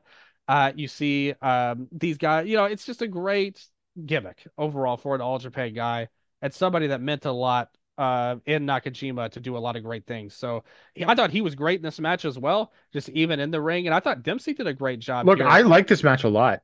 Uh, yeah, me too. I thought it, it over delivered from what I expected. Yeah, well, I, I expected it to be good. I think between these Me too. two, and um, they had. I thought the the the near falls that Dempsey got were pretty compelling and everything like that, and because they had set up that sort of backside bridging and everything like that, so that got a big pop Yeah. when Nakajima kicked out and everything. And that's why they did what they did the night before. This like Yeah. to build up to that spot, and it worked. Like you know, It worked. Yeah, to- yeah, compare to compare how the crowd reacted to Dempsey the first night he was in to this Yeah. match, and you could see how successful and how good he was uh, during this tour to, to get that up, and how good the booking was. Yeah. So I mean, and then Nakajima won, of course, as I expected. I mean, I wasn't. Yeah, yeah, yeah come on. uh, so and you I- could see you could see his dad and how he wrestles in my opinion like there's a lot there like Oh, absolutely. him. and we we saw the ball knowers like the true uh ones who know when people caught on it and of course I knew this right away but when he did uh Victor uh, Zangiev's uh like twisting cattle mutilation yep. uh, which was a great move. And uh, I thought it was uh, really cool that he brought that out here. I don't know if his dad told him about that or he was watching tapes of that, um, because that was back in, in the old days. Uh, obviously, everyone goes to Hashimikov for the New Yeah. Japan uh, Russian guys back then. Uh, but Zangiev was good too. Uh, so I love seeing that little callback there to a very obscure uh, time. Uh, l- love the technique from Dempsey. Uh, Nakajima was doing himself. So much charisma. You know, eh, like Nakajima could just stand there and it feels like he just has an aura that, you know, he's he had it in Noah, but they didn't capitalize on it the way Mhm. that All Japan is already in such a short time. Uh, you know, there was that brief period uh, with Nakajima when he first, because like when he was the champion the first time, when he was just clean cut, Yeah, it was you know, uh, yeah, they, they, that didn't work at all. Uh, when he lost the title and turned, he grew his hair out. He had a really strong aura about him that popped off. And they continued on with the AXIZ thing, which was very popular, obviously, as like a very much like, you know, brothers in arms type of deal, you know, um, almost like an idol team in a, a lot of ways. They, they were able to make him very successfully. Uh, and then he was great in that too. But here in this match and this run in All Japan, he really has an aura of the dude, like the Mhm. top star that I don't think he ever really actually had in Noah, even when he was the champion. I think they've totally done a great job with that. Say what you want about this nut nut job president they have, but this this company is using this guy really well, doing and hitting on a lot of things. Because, like I said, this was a risky proposition, Dempsey, for a lot of reasons. I mean, everybody Oh, go to yeah. the WWE stuff, but just just take it at face value. We're bringing in a basically a nobody, Mhm. and he's not ever had this kind of main event match of this length ever No. in his career, and we're ex- we're hoping that the crowd can get behind. I mean, I don't know if they wanted to get behind him, uh, But but they did. Nakaj- yeah, Nakajima had no problem playing into it, and he had no problem uh, getting them behind him. So it totally worked. And as I said, a bold and risky move that ended up working out well. I mean, like you said, this was a good number. Uh, over 1,300 fans in Korakuen. And uh, this was a really good match. I was very impressed. So, uh, first of all, I want to say congratulations to uh, Charlie Dempsey. And Nakajima is just on a fantastic run right now. If this continues and they keep going how they're going, this could be a wrestler of the year level run like we could see at all Japan if, if if this goes down. Because he he to me and this this is just me speaking now I don't have any like inside info or data to back it up but just for me as a fan this is my favorite thing in wrestling right now uh this run just as and again I'm not even somebody who loves the gimmick itself as much as anybody but the way he's doing it is so freaking good that I just am enthralled and I can't wait to see what happens next with him. Yes. You know what? I just realized I skipped over the Actwres, Actwres girl'Z match on day two. Oh no, not that. what did you this is better than the first night though. Um, Oh, it was, was- oh, it was considerably better than the first night, I thought. and maybe you know maybe the the fans just needed time for it a little bit, and uh, they're It, still it not was it was Koki and Chika Goto or Chika Go and Mirai Ono and Natsuki. Yeah. Um, I just think that when you look at this idea uh, of bringing actors in, and everybody knows, well, I mean, maybe everybody doesn't know, but they had a relationship with them in the old days, but Actwres, they went through all of these changes. Yeah. You know, like the, the company changed. There was this big split off with Beginning Pro and then Colors, and you know, a bunch of people left, and then they said that they weren't wrestling anymore. Uh, they were entertainment. They there's even a title they have that it's based on like the fans pretty much. Like they they tell you that everything's a work, but the winner is decided by who it had the best performance, and they Mhm. actively state that, which is why they don't work a lot with other Joshi companies. Yeah. Uh, Yappy from Ice Ribbon, she did like a stream uh when the new president of Ice Ribbon came in, and then somebody asked her about Ice uh Ice Ribbon and Actwres girl'Z, and she said that like like they said that they're not real wrestling, so that prevents other people from wanting to work with them a lot Mm. and which is a bold deal for all Japan to, to hop into bed with them. It's clear that uh, the president, maybe Simon, whoever has their hands in this, uh, I'm sure Suwama is, is happy to go about this. I don't know though. Uh, I'm not sure whoever's behind it. because somebody has to Ishikawa is gone too, and Yeah. he was involved in Evolution. So I don't know. Well, the the fact is, somebody has to want it. They didn't just invade, uh, and they couldn't stop them from wrestling on All Japan. At the end of the day, Yeah. someone had to bring them in from All Japan. Yeah. Um, it was just a weird thing for them, and And with the evolution, that's an interesting talking point too. We didn't really even get into it that much. It, it's weird that they're putting a lot on these Actwres girl'Z instead of evolution. You know, like I don't know, like what do you think the future of Evo girls is? Because I mean, it, it's it's only a couple of people at the end of the day. Well, like, they've they got a to- they've got a new wrestler debuting in January. up to three. Back up to three. Yeah, Uh, getting more bookings everywhere. that's good too. Like like Sunday and and um, Do you think that, that do you think all Japan will use them more or They should. girls more? Well, the thing is, and I when because I was talking about this on the show, it's like, oh, all Japan's using the Joshi so well, Yeah. but also it's in part because a some of them are Suwama's trainees, and b they're Yeah. using people like Mayumi Ozaki and Chihiro Hashimoto who are names. Yeah, yeah. Yuki and, Yeah. and so on.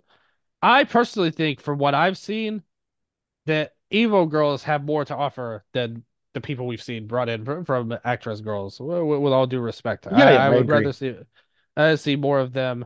Uh, although I, I like Sumikawa uh, on More- the first night. More zones, less great Asaka. Well, she had nothing to offer, but the, the other three were all right. Like Yeah, yeah, besides her, uh, especially I think Sumikawa was the standout, and Matsui was all right as well. Uh, you you could bring some of these people back. They showed they have some skill at least. It's Oh, not yeah, like sure. they, they were, the, you know, they were the complete bottom of the barrel people. Um, but I, uh, Ken's here. Uh, hi Ken. Oh, he just shut the door. Oh, okay. Uh, he's back from the doctor, so Oh, that's, that's good good. news.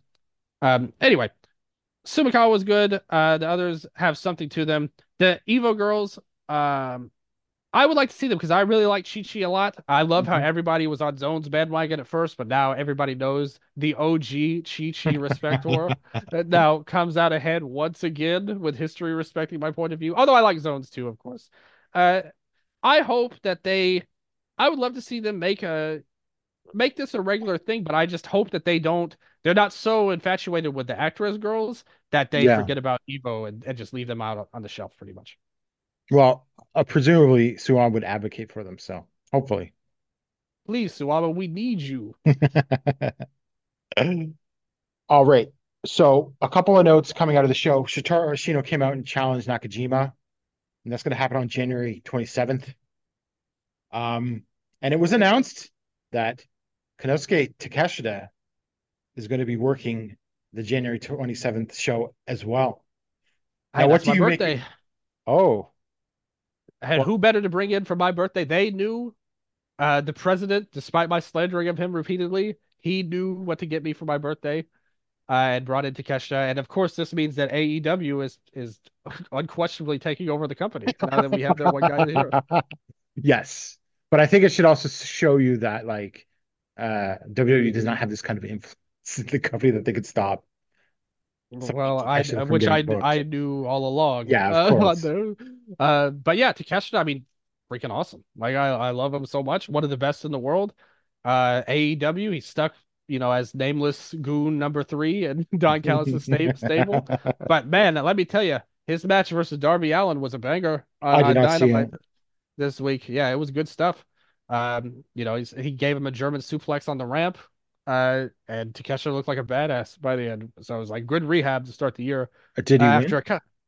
Yeah, Takeshita did. Oh, okay. That's good. Yeah, yeah, he was awesome. Like it, it was a great match, and he looked badass in it. Like I said, um, I don't know if he'll win next week because they're gonna do a tag match with Sting and Darby versus Takeshita. Oh no. Yeah, so you figure Sting's guys will win. Yeah. But um, uh, still, though, Takeshita looked great in the match. It was an awesome match. Uh, so more Takeshita in my life, in all of our lives, is what we need. Uh, it's great to see him. Uh, you know, and coming up, I mean, you you saw, you saw what could happen. Uh, you know, it can make even people change identities in DDT at times. Well, uh, and did you see the other announcement regarding Takeshita? yeah, him versus uh Naya. No, him versus Yuma. Well, I know, but it said Yukio Naya. The, Oh, the right. graphic. Yes, it did. I Yeah. saw that Yeah, graphic. yeah, I, I love how I'm making these jokes. It's they're not connecting whatsoever. Uh, but but no, uh, yes, uh, I mean that match is amazing. I don't know why they put Naya's name on it over Yuma. These two men look literally nothing alike. Uh, and, and as wrestlers, and that's that's going to be at Judgment in March. yeah, Where is that yeah. show? oh, I don't know. have to look this up. But um, Yeah. It should that- be that's, that's- one of their bigger shows. Like that's pretty much their second biggest show, second or third biggest of the year. but I mean, Takeshita is winning that, right? Yeah. I mean Tony Khan doesn't let his guys lose, so Yeah. yeah. And Yuma, I mean, again, uh, it's something that I talked about, and I think nobody actually uh, nobody else did. I was the only one that even mentioned this uh that I remember. Um but it's something I didn't like, and I kind of got talked down a little bit when I brought it up, but I didn't like again, this is another kind of quirk I have with the Nakajima thing. I really thought they screwed up how quickly like Aoyagi beating Kento should have been this huge moment for his character and his story arc, and they just blew past it. And then they immediately took the title off him. It was a really rushed. I mean, the whole thing, it seems like with all of the disarray backstage and God knows who involved, uh, it seems like there was a lot of rushed things going on. But he has been the one that suffered the most, I would say, in the last few months because uh, he's a guy that they that he felt like a great ace-like character when he was the champion, and I think he's really taken some hit, hits lately. Uh, another loss could happen with Takeshita. I hope the carnival is when I look for him. I'm not like panicking or anything over it, but I just don't like how they handled it. I think he should have been given more respect on the way to losing the title than he got it. And I hope that the carnival, when that happens, they're able to use that to build him back up effectively. Oh, so Judgment said Korakuen. Okay, well, that's not even that big of a building. That's I know. interesting. Yeah. Yeah. But uh, It was a rough year for DDT like this year. Maybe that maybe they took note of that. Yeah, and uh, then he said he would like to eventually challenge for uh, Ueno's belt. I mean, I just don't see Takeshita losing. Why? but, Like Yuma, Yuma having a run in DDT at the top is not a bad idea to keep him occupied instead of just meandering and multi-man. No, it's better than what he's been doing. Like Yeah. for, for sure. If you you know if you do that, and and that would be that would help DDT. It gives you a legit guy like at the top of the card. You get a match with Akiyama. You could play with in DDT. Well, they they they briefly teased that and then they dropped it. Yeah, that that was a while ago. Wasn't that like last year? That's When- no, that- that's when um, yeah, last September. that was this- Akiyama. yeah, last September. Yeah. yeah, Yeah. yeah, yeah, yeah. And you're right. And that never went anywhere. So maybe they could call back to that then. Uh, DDT has some good wrestlers. They're not my favorite company, in all honesty. I I, I don't think they're a, you know, just the style is not that great up and down. But there are some singular guys that could really, if you could put together a string of matches for Yuma, he could have a run just as good as his Triple Crown run. Outside of the Kento match, that obviously you can't like. There's nobody like that in DDT. Uh, but they have some good workers. Ueno's one of them, like a really talented Yep. guy. I think Aoyagi would totally overshadow him, like in terms of charisma. Oh, and, yeah, uh, yeah, how- yeah, yeah. Uh, but uh, Ueno's a good worker. I don't think he has what Aoyagi has. But they have some other guys. Harashima, a legend in DDT. You, you could always put him in Uh, we talked much about Higuchi on this show, obviously. Oh yeah, well, he's like the best one one they could have. How great would it be if that that could lead to him going into the carnival, which is what everybody oh. always dreams of, right? Of course. Yeah. Yeah. See, so, So- maybe that could be the bridge to that. Well, see, the interesting thing is in that Tokyo Sports story, it said that All Japan had hurt its relationships with other companies. Now, I don't know what that really means, but you can see it from the whole like Noah and New Japan have disappeared and then they're working with DDT. Who will work with anyone? Yeah, like we'll give any, and now we're working with Actwres girl'Z, and we're not even gonna tell anybody about it. Yeah. and everyone's gonna be like, "What the?" Yeah. So I have no, but here's the thing with the DDT relationship. It's more, it could be more like 50 50 than having to deal with like New Japan or something like that. I think that they've done a really good job uh, with the DDT and All Japan relationship right now. I think mean, so, you too. had you had the Eruption team and the tag league. Uh, you had uh Ray Saito go into the DDT league. It looked really strong. They respected him a lot. uh, there. Uh, you could do a lot of different stuff uh, with both sides. I think they've done, and it hasn't been like over. It's not like it's an invasion angle or something, you know, where there's a that it dominates the show and everyone's trying to fight them off. It's just a a good normal back and forth relationship. I think it's been pretty well done so far. hmm And uh, well, we'll see how where where it goes because it could be pretty. Yeah, it could get even more so more uh, in depth if this Yeah. continues with Aoyagi. Yeah. So that will be um the Aoyagis versus um Takeshita and Hideki Okatani on the 27th. So I assume that's like Yuma's going to pin Okatani and then Takeshita's Yeah. going to beat Yuma.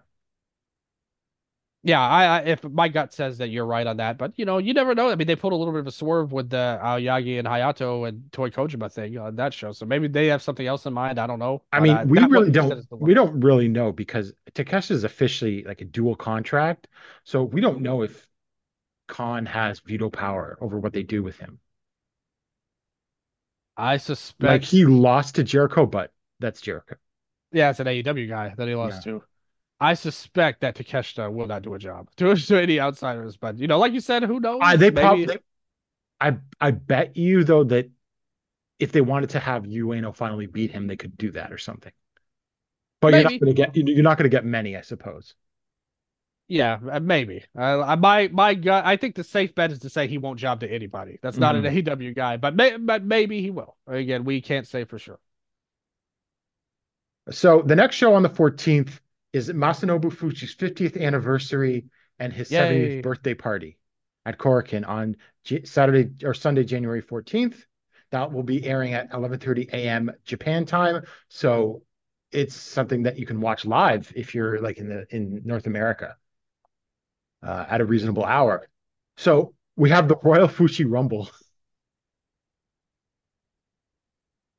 which will be Kento Miyahara, Yuma Aoyagi, Suwama, Shotaro Ashino, Ryuki Honda, Yuma Anzai, Minoru Suzuki, and Hideki Suzuki, presumably in a timed battle royale for the the and the winner faces Fuchi later in the show. Dylan, do you want to make any predictions about who is facing Fuchi on this show? Who could it be? Like, who's the logical choice? Kento? That would be fun. You could do something with Wada involved for that. Yeah. I think that would be fun. I think I- that would be my pick, Kento. I, I, I my predictions are Kento, Yuma, but I think a couple dark horses are Hideki and Suzuki. Wow, same name almost. They're, they're both Or Hideki and Minoru Suzuki. Yeah, yeah, yeah. No, I, I got you. I was just, um, yeah, no, no, uh, uh, yeah. That either of those would be fun, especially Minoru if they wanted to do that. That would probably be fun for Fuchi. Mhm. Uh, I think it wouldn't be bad if it was one of the juniors. Oh no, Like no, that. it's just those eight guys. Oh, oh, it's just those eight guys. Oh, okay, Yeah. okay, yeah, okay, yeah. I still go with Kento, but I, I, I will never turn down any kind of Hideki match, uh, especially versus Fuchi. Like two, and and even Minoru, they could do something with two stubborn old bastards that just that just want to fight each other. I could get, I could get behind that. And then eight person tag, uh, Hikaru Sato, Kotaro Suzuki, Fuminori Abe, and Koji Iwamoto versus Dan Tamura, Rising Hayato, Atsuki Aoyagi, and Ryo Inoue. Obviously, that's building up for that Iwamoto versus Tamura match, which still has not officially been announced, but that's clearly where they're going. And then we've got Black Menso-re and Seigo Tachibana for the Gaora TV title, which I think could be fun. Yeah, absolutely. And uh, now this next match, Dylan, I think this was created to uh, troll you. uh, because we've got Osamu Nishimura and Kuroshio Tokyo Japan teaming together uh, versus Ren Ayabe and Naruki Doi. What a random four people like to have in a match. Just a Yeah. total randomized match. It, it's got to fill up the card. Yeah, exactly. Yeah, yeah. Like we need somebody in this match. You guys come in. Should And be interesting. And then we've got the World Tag Team titles, obviously previously announced. The Saito brothers versus Katsuhiko Nakajima and Hokuto Omori. I think the Saitos need to win this. I just think it's too much overkill with Nakajima having both belts. Oh yeah, totally agree. Like I that. Like I said, I I I think that they're gonna do a breakup deal with Hokuto and Nakajima uh, here. Yeah. and That that'll set up a singles match. I mean, I don't think there's any reason to have them win the title. well, I mean, here's you got actually a pretty good spring because okay, so you're doing Ashino and I, Nakajima's going to win. I mean, yeah. what it is. Um, Ashito. yeah. Well, hopefully they do something, but it just felt like last year was his moment, and Yeah. now It's things sad. have changed so much that. Yeah. Yeah. You Yeah. gotta, you gotta go with Nakajima. That's like what's best for Yeah. business, right? Yep. Um, but you've got Anzai and you've got Hokuto, and that could take you to the carnival. Absolutely. And all of those are, are could be great Because you got- matches.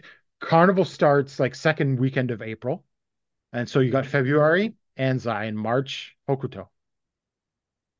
Yep. Sounds perfect to me. Yeah. I see this flipping like Hokuto in February and Anzai in March Maybe. Uh, as well. Yeah, you could do either for sure. Yeah, yeah. Uh, although I think if Hokuto eats the pin here, you kind of have to like build him back up a bit, right? Yeah, yeah, you, yeah. You're right. Good point. Yeah. Um, but I think that's the most logical path to do to get you to the carnival. And, you know, it doesn't burn too many big matches, right? I mean, look, I wouldn't be against if they just did a Suwama versus Nakajima match either. That would be fine. Yeah. Mhm. Because that that that could probably do a decent number in Korakuen for sure, and everything like that. So um, yeah, that's um, all Japan uh, in a state of flux, both Yeah. sort of big problems, but also like doing some amazing things. I don't, it's it's a weird uh, juxtaposition of situations. It could and the but the thing is, it could just go downhill so quickly given what's going on. So, Dylan, any final thoughts about this past week of all this wrestling? A lot's happened. Yeah. In every company, I I like this time of year because it shows you how they're setting up things for the future. Again, we talked about the Noah show.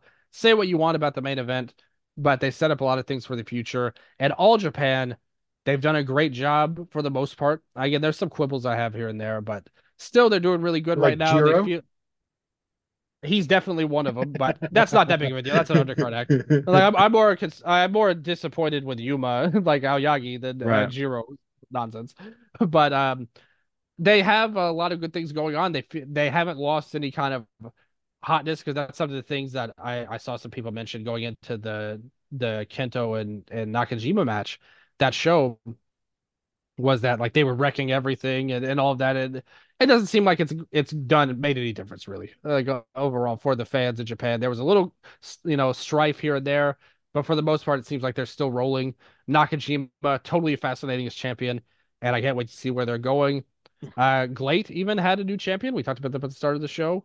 Uh so all things are kind of like the page has been turned from what they were doing last year, and now we're moving on to the next chapter this year. And I think all the companies pretty much have done a good job of that in Japan uh, for this very quick time period. And there's still a lot of the year left to go. So I can't wait to see where it goes in the future.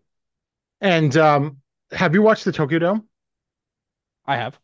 So, taking everything into account you watched from Japan since the 31st, what's the best match? Because I think you've watched more than I have. Kento I- Nakajima. You think it was better than Okada and Danielson? Hmm. That's close. Because that's what I heard was the best on the Dome, and that's not surprising. That was the best. Yeah, like that that was definitely the best match in my opinion. Uh I didn't think the dome was that great. The main event is gonna like heavily sway on your feelings on LIJ lore Yeah, and all yeah, that. yeah. Like how inv- if you're super invested in that, then I'm sure you you loved it. Uh, but for me, that didn't hit for me. Although I will say the post match was excellent. Like like one of the best moments of uh, you know that I can remember uh, for both men. Actually, I I would Mm. say um, the post match was great. The match didn't really do it for me. Bryan Okada was like amazing. Uh, I might go with that actually. Uh, you know, over the Kento Nakajima. Uh, you know, I'm trying to. I mean, the triple threat was chaotic. I didn't think that was a great match, but it was fun. Uh, I would say, like by by the end, it was like everybody worked hard and all of that. Mhm. Uh, there's a I uh, make sure to watch the junior tag match for TJ's new gimmick that he has. Uh, highly Ah. recommend. I heard about that. Yeah. Yes. Now, what are the chances that uh, he actually believes that thing exists? oh, TJ. He does. I? I don't know. I'm not going to speak for this man. Uh, I will say that uh, I have a, I, I I have a lot of love for the Philippines in general as a country and their culture. I have a, a great history with a lot of people from there. Uh, so I like the I like the I like the reference, although I I don't know. I can't speak for TJ Perkins on that, but it's a very funny thing to watch, at least a very funny gif. But um, uh, yeah, I'll go with Bryan and, and uh, Okada. But uh, I thought the Kento and Nakajima match is right up there. Like it's very close. You can go either way. Um, and I thought, uh, like the thing that I would say that might sway me uh, sway me towards the Nakajima match was that ultimately the stakes were higher with the the title on the line and the Mhm. the feud they had. Although they made like I thought Bryan did a great job of really emphasizing what happened in the Forbidden Door match and playing that into the match. And then the the moment at the end was another great thing that we had as well. A lot of great wrestling going on right now in all the companies. I think every place you go, maybe the whole show is not going to hit for everybody, but pretty much every company has at least something that will grab you a little bit right now. And I think that's a good thing. Uh, even Noah, I would say going forward. I think Noah, All Japan, New Japan, uh, Gleat, Mhm. Stardom, uh, you know, had their big show. Uh, I just posted a review of that on the Patreon. I mean, Sandre did. So, uh, you know, they, they've got things moving forward as well. Uh, lots of great stuff going on as the year rolls over. And I think that's the best we can hope for as fans. I heard. TJPW show was good, and that me, uh, Yamashita, and uh, Slamovich was also really good. But I haven't got a chance to watch that yet. Yeah, I haven't seen that yet either, but uh, I I'm looking forward to it. Uh, I think both of uh, and that'll obviously be on Wrestle Universe as well to all the Noah fans out there. You you can watch that real easy uh, if you get it. Uh, yeah, but I think uh, Yamashita is amazing, like the best worker in TGP to me. All the um, you know, um, she she's they've got some people that are up there, but to me, she's the best one, uh, in my opinion. Um, Tatsumi's close though, I will say, but I Mhm. also heard Re- Arena Yamashita's match was really good as well. Uh, so we'll see depending on your stylistic taste. Uh, we'll see what happens. So yeah, good shows all around. Another company there. You put six, seven, eight companies deep that did some cool things uh, going forward. So really looking forward to the future and 2024 in wrestling and in life, and of course all the stuff you guys are doing here on the Emerald FlowShow as well. Yeah. So thank you so much, Dylan. And uh, got any plugs? Because I know you've got a lot. please vote on the awards on the Eastern Lariat. Go to the Twitter, go to the Instagram. Follow us on Instagram too. I, I do a lot of stuff on there. Uh, and I, I have some deep cuts. Uh, every day I try to put a different historical fact uh, from uh, you know ProRes on there. Like I said, I, I've I've gone deep into some fun things in the past. Sometimes I wish people birthdays. Sometimes I shout out I shouted out uh um you know certain people for things. I don't want to spoil anything on the dome. I almost did uh, a second ago. Um, I did. I found. Uh, I I did a thing on Riho's sister. Uh, like who wrestled like when she first came in, like 2008. Uh, in there, Liger, Dragon Gate, uh, all kinds of stuff going on there. So, uh, follow us on Instagram, follow us on Twitter. Please vote in the awards. We have all kinds of awards votes. We want to make them the biggest ever, and want to make the awards really mean a lot for fans of Japanese wrestling. Uh, so please vote on those. Uh, Wrestle Update I do with Nello. Um, he's on Post Wrestling sometimes as a writer, but he's always on with me. Uh, we're about to have our own award show. There, no votes on that, just me and him talking about the best of American wrestling uh, coming up. Crazy categories. It's it's a little bit lighter with him than uh, Eastern Lariat is with me and Striga. Um, Lucha Talk will have a new episode soon. Uh, Dramatic Dream Dragons talking about Dragon Gate and DDT. We'll have a new episode soon. Uh, all fun stuff going on there. But uh, most importantly, please vote on the awards. I'll go on the the Discord and, and try and post it uh, uh, there so you can easily find it as well. Yeah, that's a good idea for sure. All right, Dylan. Once again, thank you so much. I always appreciate it when you come on. I appreciate you wanting me on. I always have a fun time talking to you. Hopefully the fans enjoy it as well. All right. So we'll be back in probably about two weeks because we've got the big Fuchi anniversary show, and then we've got the two big Noah shows on the 13th and the 17th with some really interesting looking matches. So, and I think Paul will be back by then, and uh, we'll get another report on his uh, uh, time in Japan. And I forgot to ask him if he shook Fukuda's hand or not. Yeah, yeah. so, That- so we could find out how that went if it happened. the big scoop uh, there. Let's did he big time the president? I, Tune I don't next know. time to find out. All right. So we will see you in two weeks. Bye. Hey everybody, my name is Jesse Collins, and I want to tell you all about my show, the Gentleman's Wrestling Podcast, here on the Voices of Wrestling Podcast Network. On the Gentleman's Wrestling Podcast, we do a thorough analysis on the biggest issues and trends within the pro wrestling industry. We talk a lot about pro wrestling media. We talk a lot about fan culture and wrestling's place within general pop culture, and we talk about the broader influences that are shaping the way we discuss and analyze the pro wrestling industry.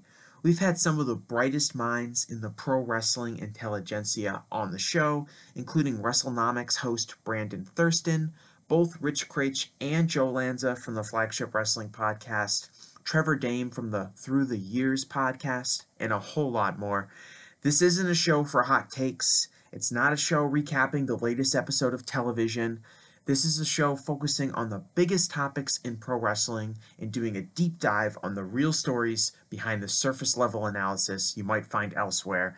The Gentleman's Wrestling Podcast is available wherever you get your podcasts, and we'd really appreciate it if you gave us a try. Thanks.